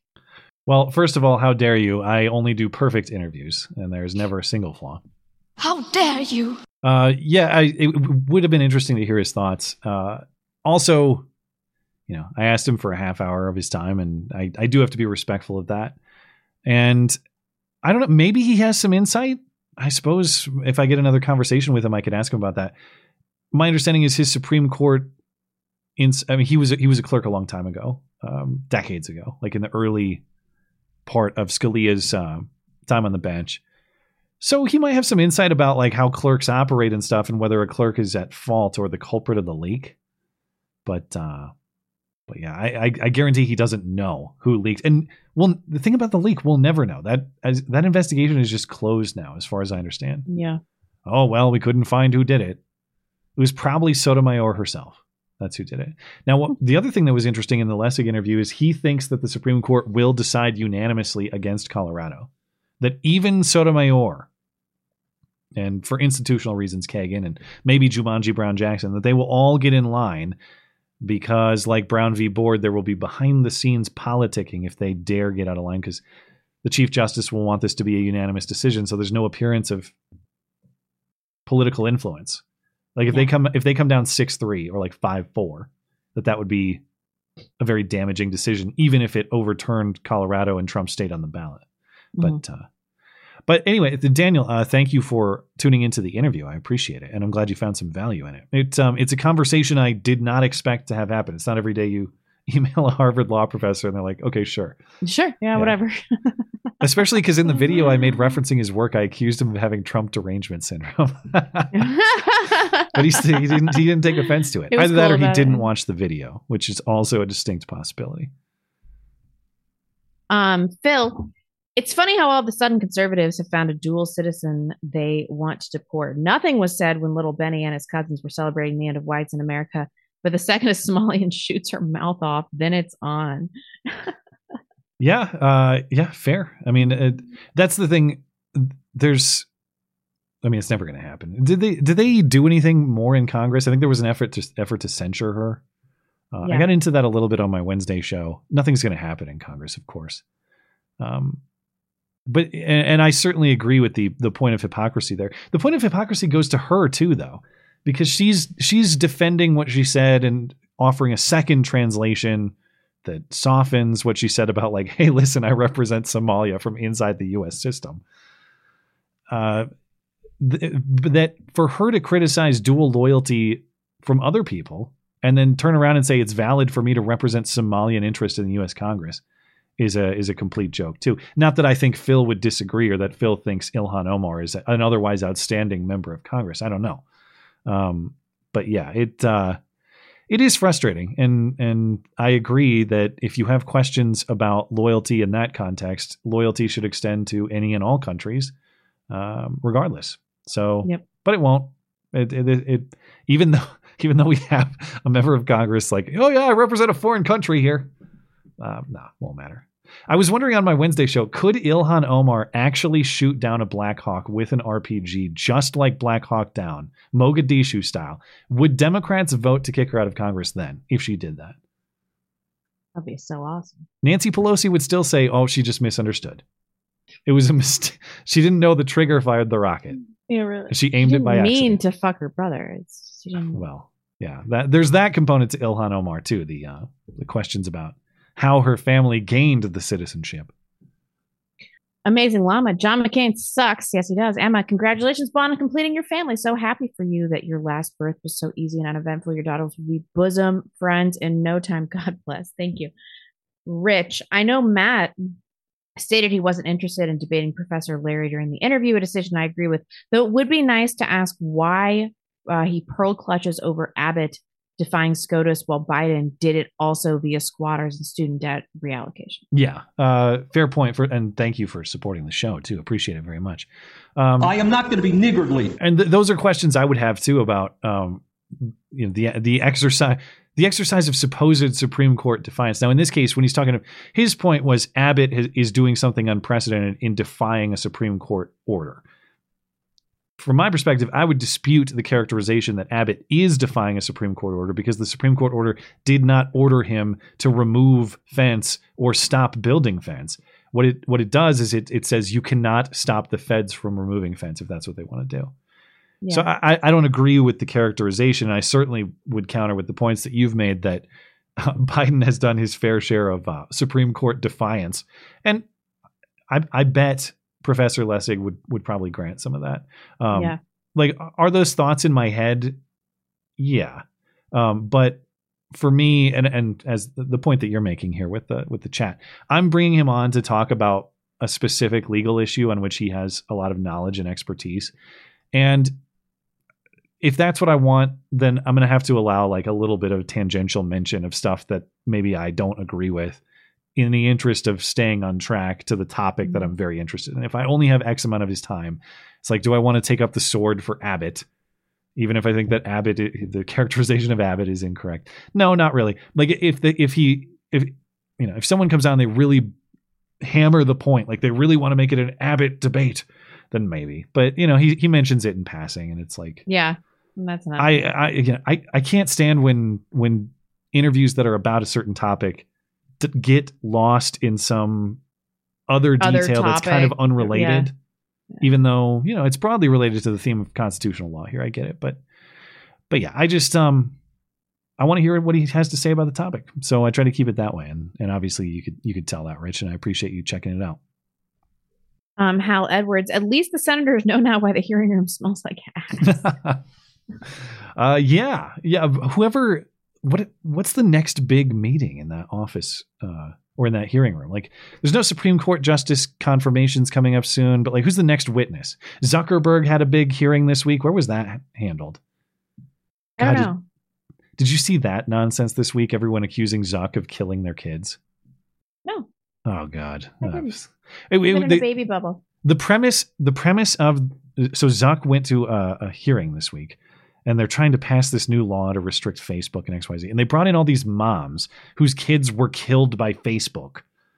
By which they mean like one kid Ugh, one don't make me defend. yeah. They, and then they they they put first off, Lindsey Graham stood up there and went, "You, Mark Zuckerberg, have blood on your hands." Okay, Oh, okay, gross. Lindsey Graham. Uh, Wow. Tell me more. uh, and then they made him apologize to the moms. You shall, you shall apologize to the. They, he turns around, all the photographers go up, snap, snap, snap. Oh my god, he's apologizing. Oh my god. And then you start hearing these moms talk, and it sounds a lot like whenever you hear anti-gun activism or that. It's really like the the tool is evil. One mom was telling her story. Well, my son killed himself after his friends blackmailed him with nudes through Facebook Messenger. Dude, they could have done that through Gmail, through Yeah. any uh, like How'd they get the nudes? Yeah. If, if someone texts me right now, I know where you live and I'm going to kill you. Do I? Verizon has blood on their hands for Yeah, what they've done to me. Uh, No, it, it was moronic, but Zuck kind of indulged this and part. He should. Well, he created this world, so I don't really care. Uh, yeah, I know. I mean, but that's the thing. Like, I don't like siding with Zuck, but in a spectacle like that, I have to. It was so preposterous. I, don't know why he would subject himself to that. Well, he's autistic, so none of this affects him emotionally. So, um, A- a drunk downtown. driver killed my son, so I yell at the Ford CEO. Yeah. Like, okay, well, how dare did this you? with guns. God. blood on your hands. The lesson we can all learn from Aidan. Um, everyone who goes to next year's January 6th have filmed gay butt sex on Nancy Pelosi's desk and nothing will happen to you. Congratulations, look radiant. Thank you. Yeah, yeah. That that is the lesson. That's what you have to do. It's the only way. Yeah. Take one. It's the only- Take one for the team. But sex for the right. You heard it here. Uh, Imperious. This pisses me off. Okay. Blonde is such a hypocrite. All this moaning about whites needing more kids, and she and her rich husband call it quits at two. God forbid you have to do any work. Listen, I I have had three miscarriages. Two of them were very early, and one of them was really traumatic, and it was at 10 and a half weeks. I'm 36. My husband is 43. And we got together when I was in my 20s, but he got deployed and all this other shit. And and then the miscarriages, we it was just uh, delaying childbearing. So what you're telling me is that I need to go above replacement, even at great personal detriment to my physical and mental health. You can go fuck yourself. I did what I needed to do, which is give my kid a sibling, and now I'm done. And I'm happy with my family, and my husband's happy with my family size. Also, he's not that rich. I mean, very rich. Jeez. Uh, I will just point out that uh, you'll be pregnant by this time next year. So you I got you and do it Imperious will come together. Bro, I could, pre- this pregnancy was so hard. I had 30 pounds of baby and amniotic fluid and placenta just like sitting on me. It was just, it was just a nightmare. Like I, I, I don't want to do this again. I'm happy. Are you I'm really going to allow me kids. to win the race of populating the white? For sure. yeah, I don't give a shit. I'm, I'm not, Right. I'm not doing this. And then this thing of everybody acting like, um, like how many kids do you have, Imperious? I have reached replacement. My child has a sibling. I'm happy here. Like I, I cannot go through another miscarriage. I, I can't do it. Like I, I emotionally, I cannot do it. And I can't go through another pregnancy either. And it's good to know that about yourself. Um, and I'm old, you know, I'm 36. Even th- this pregnancy was so much harder than the last one. And I was 32 with Emmeline. He is laughing at you from his Duggar fortress right now. He has 19 children. Yeah, no, I'm sure he's he's jerking off like alone in his mother's basement and has no kids. Um, you probably have no idea the amount of work that goes into this. You have two kids. This is a lot of work. It's a lot of work. Uh, it does, and it is a lot of work. But um, you know, I mean, I, I'm very thankful to be in a situation where I can have my uh, my wife be their primary caretaker, and of course, my parents around to help out too. So, Yep. anyway, uh, thank you, Imperious. Appreciate uh, your support Whatever. for the Go show. fuck yourself, Imperious. I'm taking your money and I'm going to use it to add to this supposed pile of cash that I have. Uh, dumbass motherfucker. Okay, GR token spick. Um, hello, my niggas. Congrats on the new baby. Thanks for the Sandy Safe Space and your lame movie opinion. Stop watching the Gay FL and Gay Bowl. Don't give your money to people who hate you. Find a new league and new entertainment. Just let them enjoy this one thing. Just, just First give of all, them this thank, one thing. thank you for Nigga. pronouncing it correctly. Um, the Super Bowl, though, to be clear, um, it's not like a personal entertainment thing. Like, will I have it on? Yeah, I mean, but I'm not. De- I'm not delaying the show for my own personal enjoyment. I'm delaying the show because, in general, competing with the Super Bowl is a is a poor idea. It's not a good idea. Yeah. So it's it's that like you know I I get it, and I I'm not denying that I enjoy my gay football. I do enjoy gay football. I wish it was more of an, an escape than it is, um, but it's not like. For instance, I still do the show when there's a Vikings game on Sunday nights. In fact, I did that this season. So trust me, when it's um when the, the show take the show is more important than just my own gay football enjoyment. Uh, the Super Bowl is just kind of it's it's like an American cultural event, and uh, I just don't think it's wise to try to compete in that time slot. Although Yeah. you know, there's a counter to that too. For years, we competed with the Game of Thrones. I, uh, I forgot slot, about that. and we that did was okay. terrible for the show. Well, we we did it. We did it. So I, I mean, I take your point. I it I'm not. It's not just because of my own gay football enjoyment, though. That's all I'll say. Yeah. Uh, Jonathan Prezios. Hey guys, I didn't get to Sir last week because I fell asleep, but I posted about the murder in London that killed three on camera, got no prison time due to mental illness. I want to hear what Blonde thought. When did this happen? I've been I haven't read news except for today since I had the baby. Uh, this was referenced. Was this referenced in a chat last week? I can't remember, Jonathan. Or was it the last time that Blonde was on? But yeah, uh, this was a. London, a, a murder in London on camera, no prison, mental illness. We'll have to come back to it. Or Jonathan, I tell you what, if you could email me a link to the story because I just don't know the story, I'll be happy to check it out, and um, I can I can send that Blonde's way too if you'd like. Uh, but I just don't know, and I I, uh, I will have to uh, I will have to circle back. Um, Mint, let me read these in succession. Um, Actually, someone sent me a new one for that. Definitely worth checking into. That's what we'll I worry that a lot on the right wing uh, don't have the stomach to do what is needed to correct things like immigration, handling mass deportations and related would likely be a very bloody affair. It's easy to meme about expelling people. What happens when violent resistance occurs? Does the right have the iron in their hearts to accept the violence that follows? This is why the right needs a strong vanguardist movement and leave behind notions of democracy or will of the people.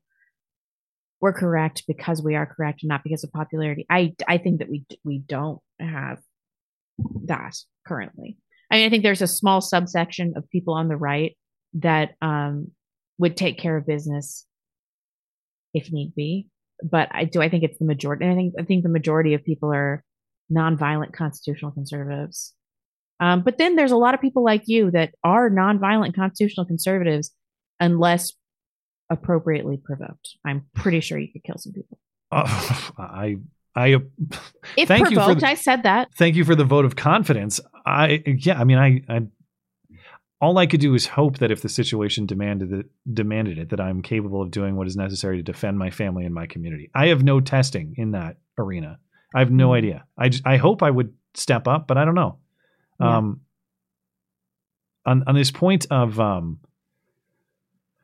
sort of uh, the democracy will of the people are are, are secondary values to um, moral correctness. I suppose I, I find that to be a really interesting point. It's one thing we used to talk about on the on the call in show a lot too when we talk about constitutional monarchies versus democracy and all this.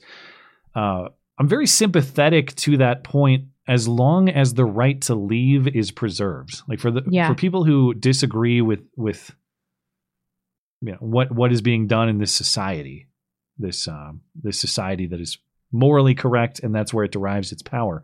As long as those who disagree those who are dissidents are free to leave and everybody is participating voluntarily i really don't have a problem with that. Uh, it- it's only if people were held captive in that scenario that that would that i would find a moral issue. So Yep. It's an interesting concept. Um, the the only counter I would have to it is I just, uh, I, I would agree that that things are right based on a moral principle, not because they're decided democratically. That is to say, if we all vote to kill a guy in cold blood, it doesn't make it not murder. There's a Correct. moral principle that that determines whether that's right or wrong. My only dispute with with this sort of theoretical society is just is there any human or group of people that are capable of the sort of the sort of flawless moral determination necessary to have that kind of unchecked authority or unchecked power? I just don't think that's No, a real course not. person. Yeah. But I know Mint is a thoughtful guy, so he probably has some counter to that or some way that I'm misunderstanding or mischaracterizing that I'm sure he'd come back with. But I'm I'm pretty fascinated by those topics. Like I, I agree that democratic decision making is only as valuable as the morality behind it. If it's democratic decision making to do horrible things, immoral things, then what's the value there? That's not Then why why even bother? Yeah. yeah. And so point taken on that for sure. Um, Citizen Seven, Matt. Wait, did I just read that? No, Matt. I need to correct you. Those migrants released after beating NYPD officers were done so without bail. Just thought you should know. This is the clown world we live in.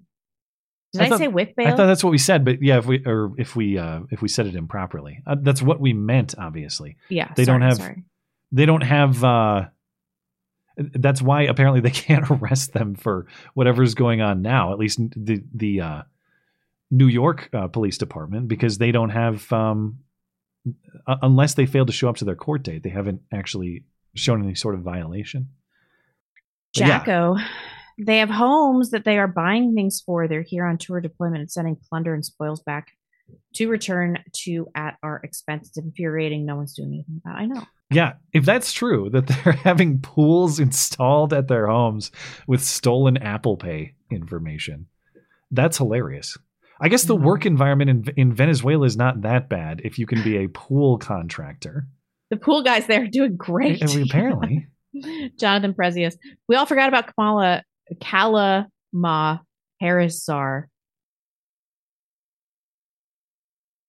of immigration, and her name doesn't even come up with any immigration talking point. Surprised to even see Dr. Phil mention it. Yeah. Hmm. I for, yeah, that was while you were you were out. Dr. Phil is actually down at the border doing a border documentary and talking shit about Kamala Harris. Yeah. Good lord. Um, Ryan Haas, blonde. The pictures that Matt showed of your beautiful family are truly heartwarming. I'm so happy for both of your families. I just like to say, butt sex. Have a great week. Butts X. Butts. We love you. You're very special. Thank you, Ryan. I hope you're doing well, man. Appreciate it. um, Robo Steve, thank you. Citizen Seven, Matt. Never mind. You did in fact initially say without bail. A member in the chat fact check me. I misheard you. Oh, okay. Yeah, I'm. I'm. If if I said something to the contrary, that was just a simple misspeak because that's the whole controversy here. Is yeah, we're just going to let them go, and uh, and they have no obligation to us. They can. We know they're. I guess at the time we didn't know they were part of a theft ring. Yeah. But uh, one might argue that um, if you are in this country on yet to be adjudicated terms, which is what their alleged asylum claim is, and you commit a violent crime, well, while those uh, uh, questions of law are still being determined, that maybe the validity of, of those questions of law should be assumed to be um, invalid. They should assume to be. We, we should assume those. Uh, your asylum claim is Yeah. bullshit. Is is Yeah, the technical yeah. term? Uh, I'm at a loss for words because it's that that time of night. But uh, thank you, man. I appreciate it. Mighty Balzac. Mm. Matt and I made love in the Senate room when he pulled out. Nope. I'm uh uh The poor immigrant had to clean up all of our bodily mixed bodily functions. I'm not reading that. I'm You are gay. I wish You it really had a are. punchline. It doesn't even have a punchline. It's just we had gay sex and it was disgusting. You are gay. as opposed to that gay sex is not disgusting. Yeah. Robo Steve, congrats, blonde. Hope your baby is as lovely and as great as you with your tiny nose. Not going to be niggardly. Thank you. We appreciate that. Thank you Tortuga, much. Matt, so you don't feel left out. Your nose is looking pretty slim too. Also, Ooh. Matt and blonde hoodie rocks. Oh, we have a hoodie. That's cool. Uh, he he apparently purchased one, or perhaps was he one of them? Oh, Tortuga. No, Tortuga got one because he was one of the selected chatters from the Oh, uh, right. from the hydroponics kit giveaway. So I'm glad you received it. The, anytime those hoodies are sent or any of those goods are sent internationally, it's kind of a question as to whether they eventually Will it get not. there? I'm glad to hear it did. Um, I have a terrible headache. Can you read the rest of these? Yeah. Uh, MX is that I'm gonna turn off my lights if that's okay. Yeah, sure. Uh, MX2D. There's a roaming strike, a roaming stroke in DC that jumped from Fetterman. Oh, people are getting like Fetterman by proxy. Fetterman's cool now. Did you see that he split It's from weird. his? He split I from did his wife. see that he split from his Or wife. that's the rumor. If Fetterman has left that crazy lady, I mean, I guess I shouldn't advocate for um, divorce or whatever's going on, but there's just Sometimes though. there's something. Fetterman is happening. Something has awoken in that man. He's he's on his way to based Frankenstein. Okay, he's he's like halfway there. Plum Logan. Uh, found uh, funding the Saudi war on Yemen should have been the legitimate reason to impeach Trump.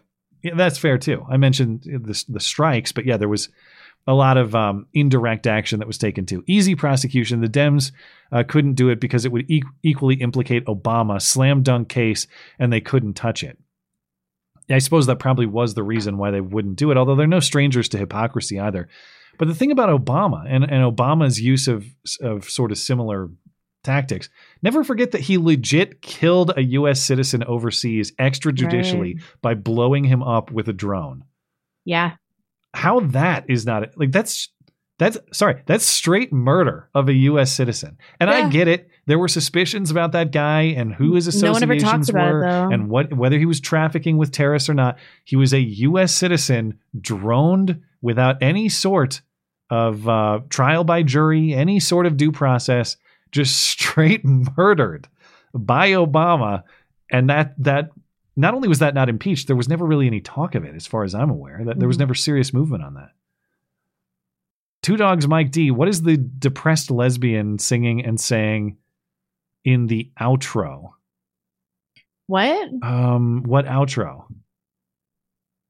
I, I don't I don't know the specific spot that you're talking about, Two Dogs, but if you have a question about what a soundbite is, you can email me and I'll be I'll be able to clarify. Um, because in the outro, the only thing is just Raja Mohan. I have a little Raja Mohan bit. Oh, the depressed. I have no idea what he's talking about. Oh, are you talking about this show? You're, you're talking about Bearing and Sugar Tits song? That's a cover of um, Catch the Wind. That's Oh, not yeah. depressed lesbianism. They're a married couple. and they have For excellent voices. I will not Mm. have them smeared in this way. Mike D. Thanks for supporting the show. Russell Dufresne says, uh, unlike your Spaceball reviews, your Soylent Green reviews, or your your review is pretty fair. Spaceball sucks ass. Okay, that's as fair really as I get with that. So I continue to offer my support if Matt will give me his Super Bowl prediction. Thanks and best. Well, I may have ruined your offer for support by saying that Spaceball sucks ass. No, I fr- I hate the Super Bowl matchup this year, um, and obviously it comes in the context of a struggle with the NFL in recent years because of all their social justice and left wing propaganda nonsense. But I hate the 49ers just because I hate them. They're they're a gay football team from a gay city. and I don't know. I just hate them. I just hate that everyone loves them. I hate that everyone loves Brock Purdy. I hate everything about the 49ers. I also hate uh, Patrick Mahomes and the Chiefs, though, and not just because they win, but because Patrick Mahomes is a whiny bitch and appeals to the refs all the time. And his brother is a weirdo. His dad just got arrested on DUI again today or some nonsense. But the real reason I hate Patrick Mahomes, not just because he wins all the time, it's because if you watch the quarterback uh, documentary, which featured Kirk Cousins, which is why I wanted to check it out. The quarterback of the Vikings and a good Christian family man who is total contrast to the de- de- the absolute degeneracy of Patrick Mahomes. I hate him and his wife. They're just insufferable characters. If you watch them in this documentary in their everyday life, they're They're just terrible. they're like really annoying high school kids. Mm. I can't describe it. It's just I just I hate I hate both teams. So whoever loses, I'll be happy, I guess. And I can't wait to be propagandized by the commercials. If you want my serious prediction about who wins, I don't know, man. I, whether it's it's yeah, obviously Mahomes is skilled at what he does, and I do believe there's some legitimacy to refs being on his side. And if you're really tinfoil about it. The NFL is nothing but a propaganda narrative to prop up the romance between Taylor Swift and Travis Kelce anyway, so that they all I'm here for it. They tell us to like vote Biden. So the Chiefs have to win, I think, for legitimate football reasons or total propaganda reasons, whether what we're watching is is absolutely fair or totally fake, both point to a Chiefs win to me. So that's what I'm going with. And the 49ers just keep losing Super Bowls. That's that's what they do. From Kaepernick to uh, Garoppolo, Purdy will continue the tradition. Doug Blask. You need 0.1 more kids to reach replacement. That's true. You need to have a tenth of a kid. A leg needs to come out of there or something. One leg. I, I'll do that. Esoterica Unbound says you missed the 70s dystopian movie where the the pop collapses or the population collapses, causing people are uh, which causes people to be uh, digitally obsessed to procreate. Kids are sterilized to affirm sexual deviance, and people die by the millions from having too much to eat. Uh, or I missed it. He said. Did I say you missed? He said I missed. You did. The baby just woke up. I got to go downstairs. Okay. Are you you're signing off for the night? You think? I think we're about done anyway. I think we're done. That, that's it, isn't Let it? me. Uh, I, there's a couple more here, but I uh, injured guardian. You misunderstand. Matt's solid mid assessment in Titanic was referring to the woman who was being drawn, which Blonde found to be very inaccurate. Thank Oh, you for yeah. clarifying. Twenty year old Kate Winslet is clearly a smoke show. Uh, two dogs, Mike D. As I try to catch the wind, is all I ever understand. What's that crunchy lesbo saying before that? No. Oh my god, just Uh, freaking out. I gotta go. all right. I will see you guys next week. Congratulations, Thank and you so uh, we'll much. see you Sunday. Bye. Um, yes, it is. Uh, it is. Uh, Barry and Sugar Tits, and it's a cover of a song called "Catch the Wind." Look up the lyrics to "Catch the Wind," and uh, that's how you find it. Uh, what is going on here? I just wanted to. There we go. Technical difficulties. That's what I wanted to get up there. Ironically, having technical difficulties trying to achieve it. I think we're all set though. Uh, one more over on Rumble. Late to the party says it's not the violence, it's the price exacted by the state. They will destroy families with no pity, and most don't want to do that to their families. Who will be the sacrificial lambs? Um, yeah. Is, is this in the context of the migrant stuff, or is this in the context of the Montana thing? I don't know. My brain's too fried to differentiate at this point, but um, but yeah, who will be the sacrificial lambs to the experimentation of state separation of families? Yeah, that's uh, that's a path you don't necessarily want to go down, and that's why I don't want to be too dismissive of that Montana story. Like I understand the skepticism is necessary. Um, I just uh, I need to see a little bit more to believe it in full. Uh, thank you, late to the party. I think we're all set on Rumble. Looks like we're good on Odysee. Appreciate you guys there. Good over on DLive. Thank you guys over there. And we're all set on YouTube and Tippy. So even though the song has now been uh, has now been defamed, I will, as is tradition, play our outro, which is I guess is a, a crunchy lesbian song from Pairing and his wife Sugar Tits. I think it's a great song. And you know, true story, my wife selected this song to be played as we walked out of our wedding because we met through the show. And it was a beautiful moment. So, how dare you defame it? It matters a lot. It holds a special place in my heart. Now, thanks for tuning in. Thanks for supporting the show. Appreciate you guys. Of course, congratulations to Blonde and her family. And um, thank you guys for your chats tonight and your live contributions to the show as well. If you are listening later on demand, thank you kindly as well. Appreciate uh, all your support for the show. If you'd like more to listen to, including again my Wednesday show, where I've got some great interviews, check out the website, mattchristiansenmedia.com. Everything you need is over there. We will be back next Sunday, because if it's Sunday, it is not Meet the Press. It is the Matt and Blonde Show. Have a great night.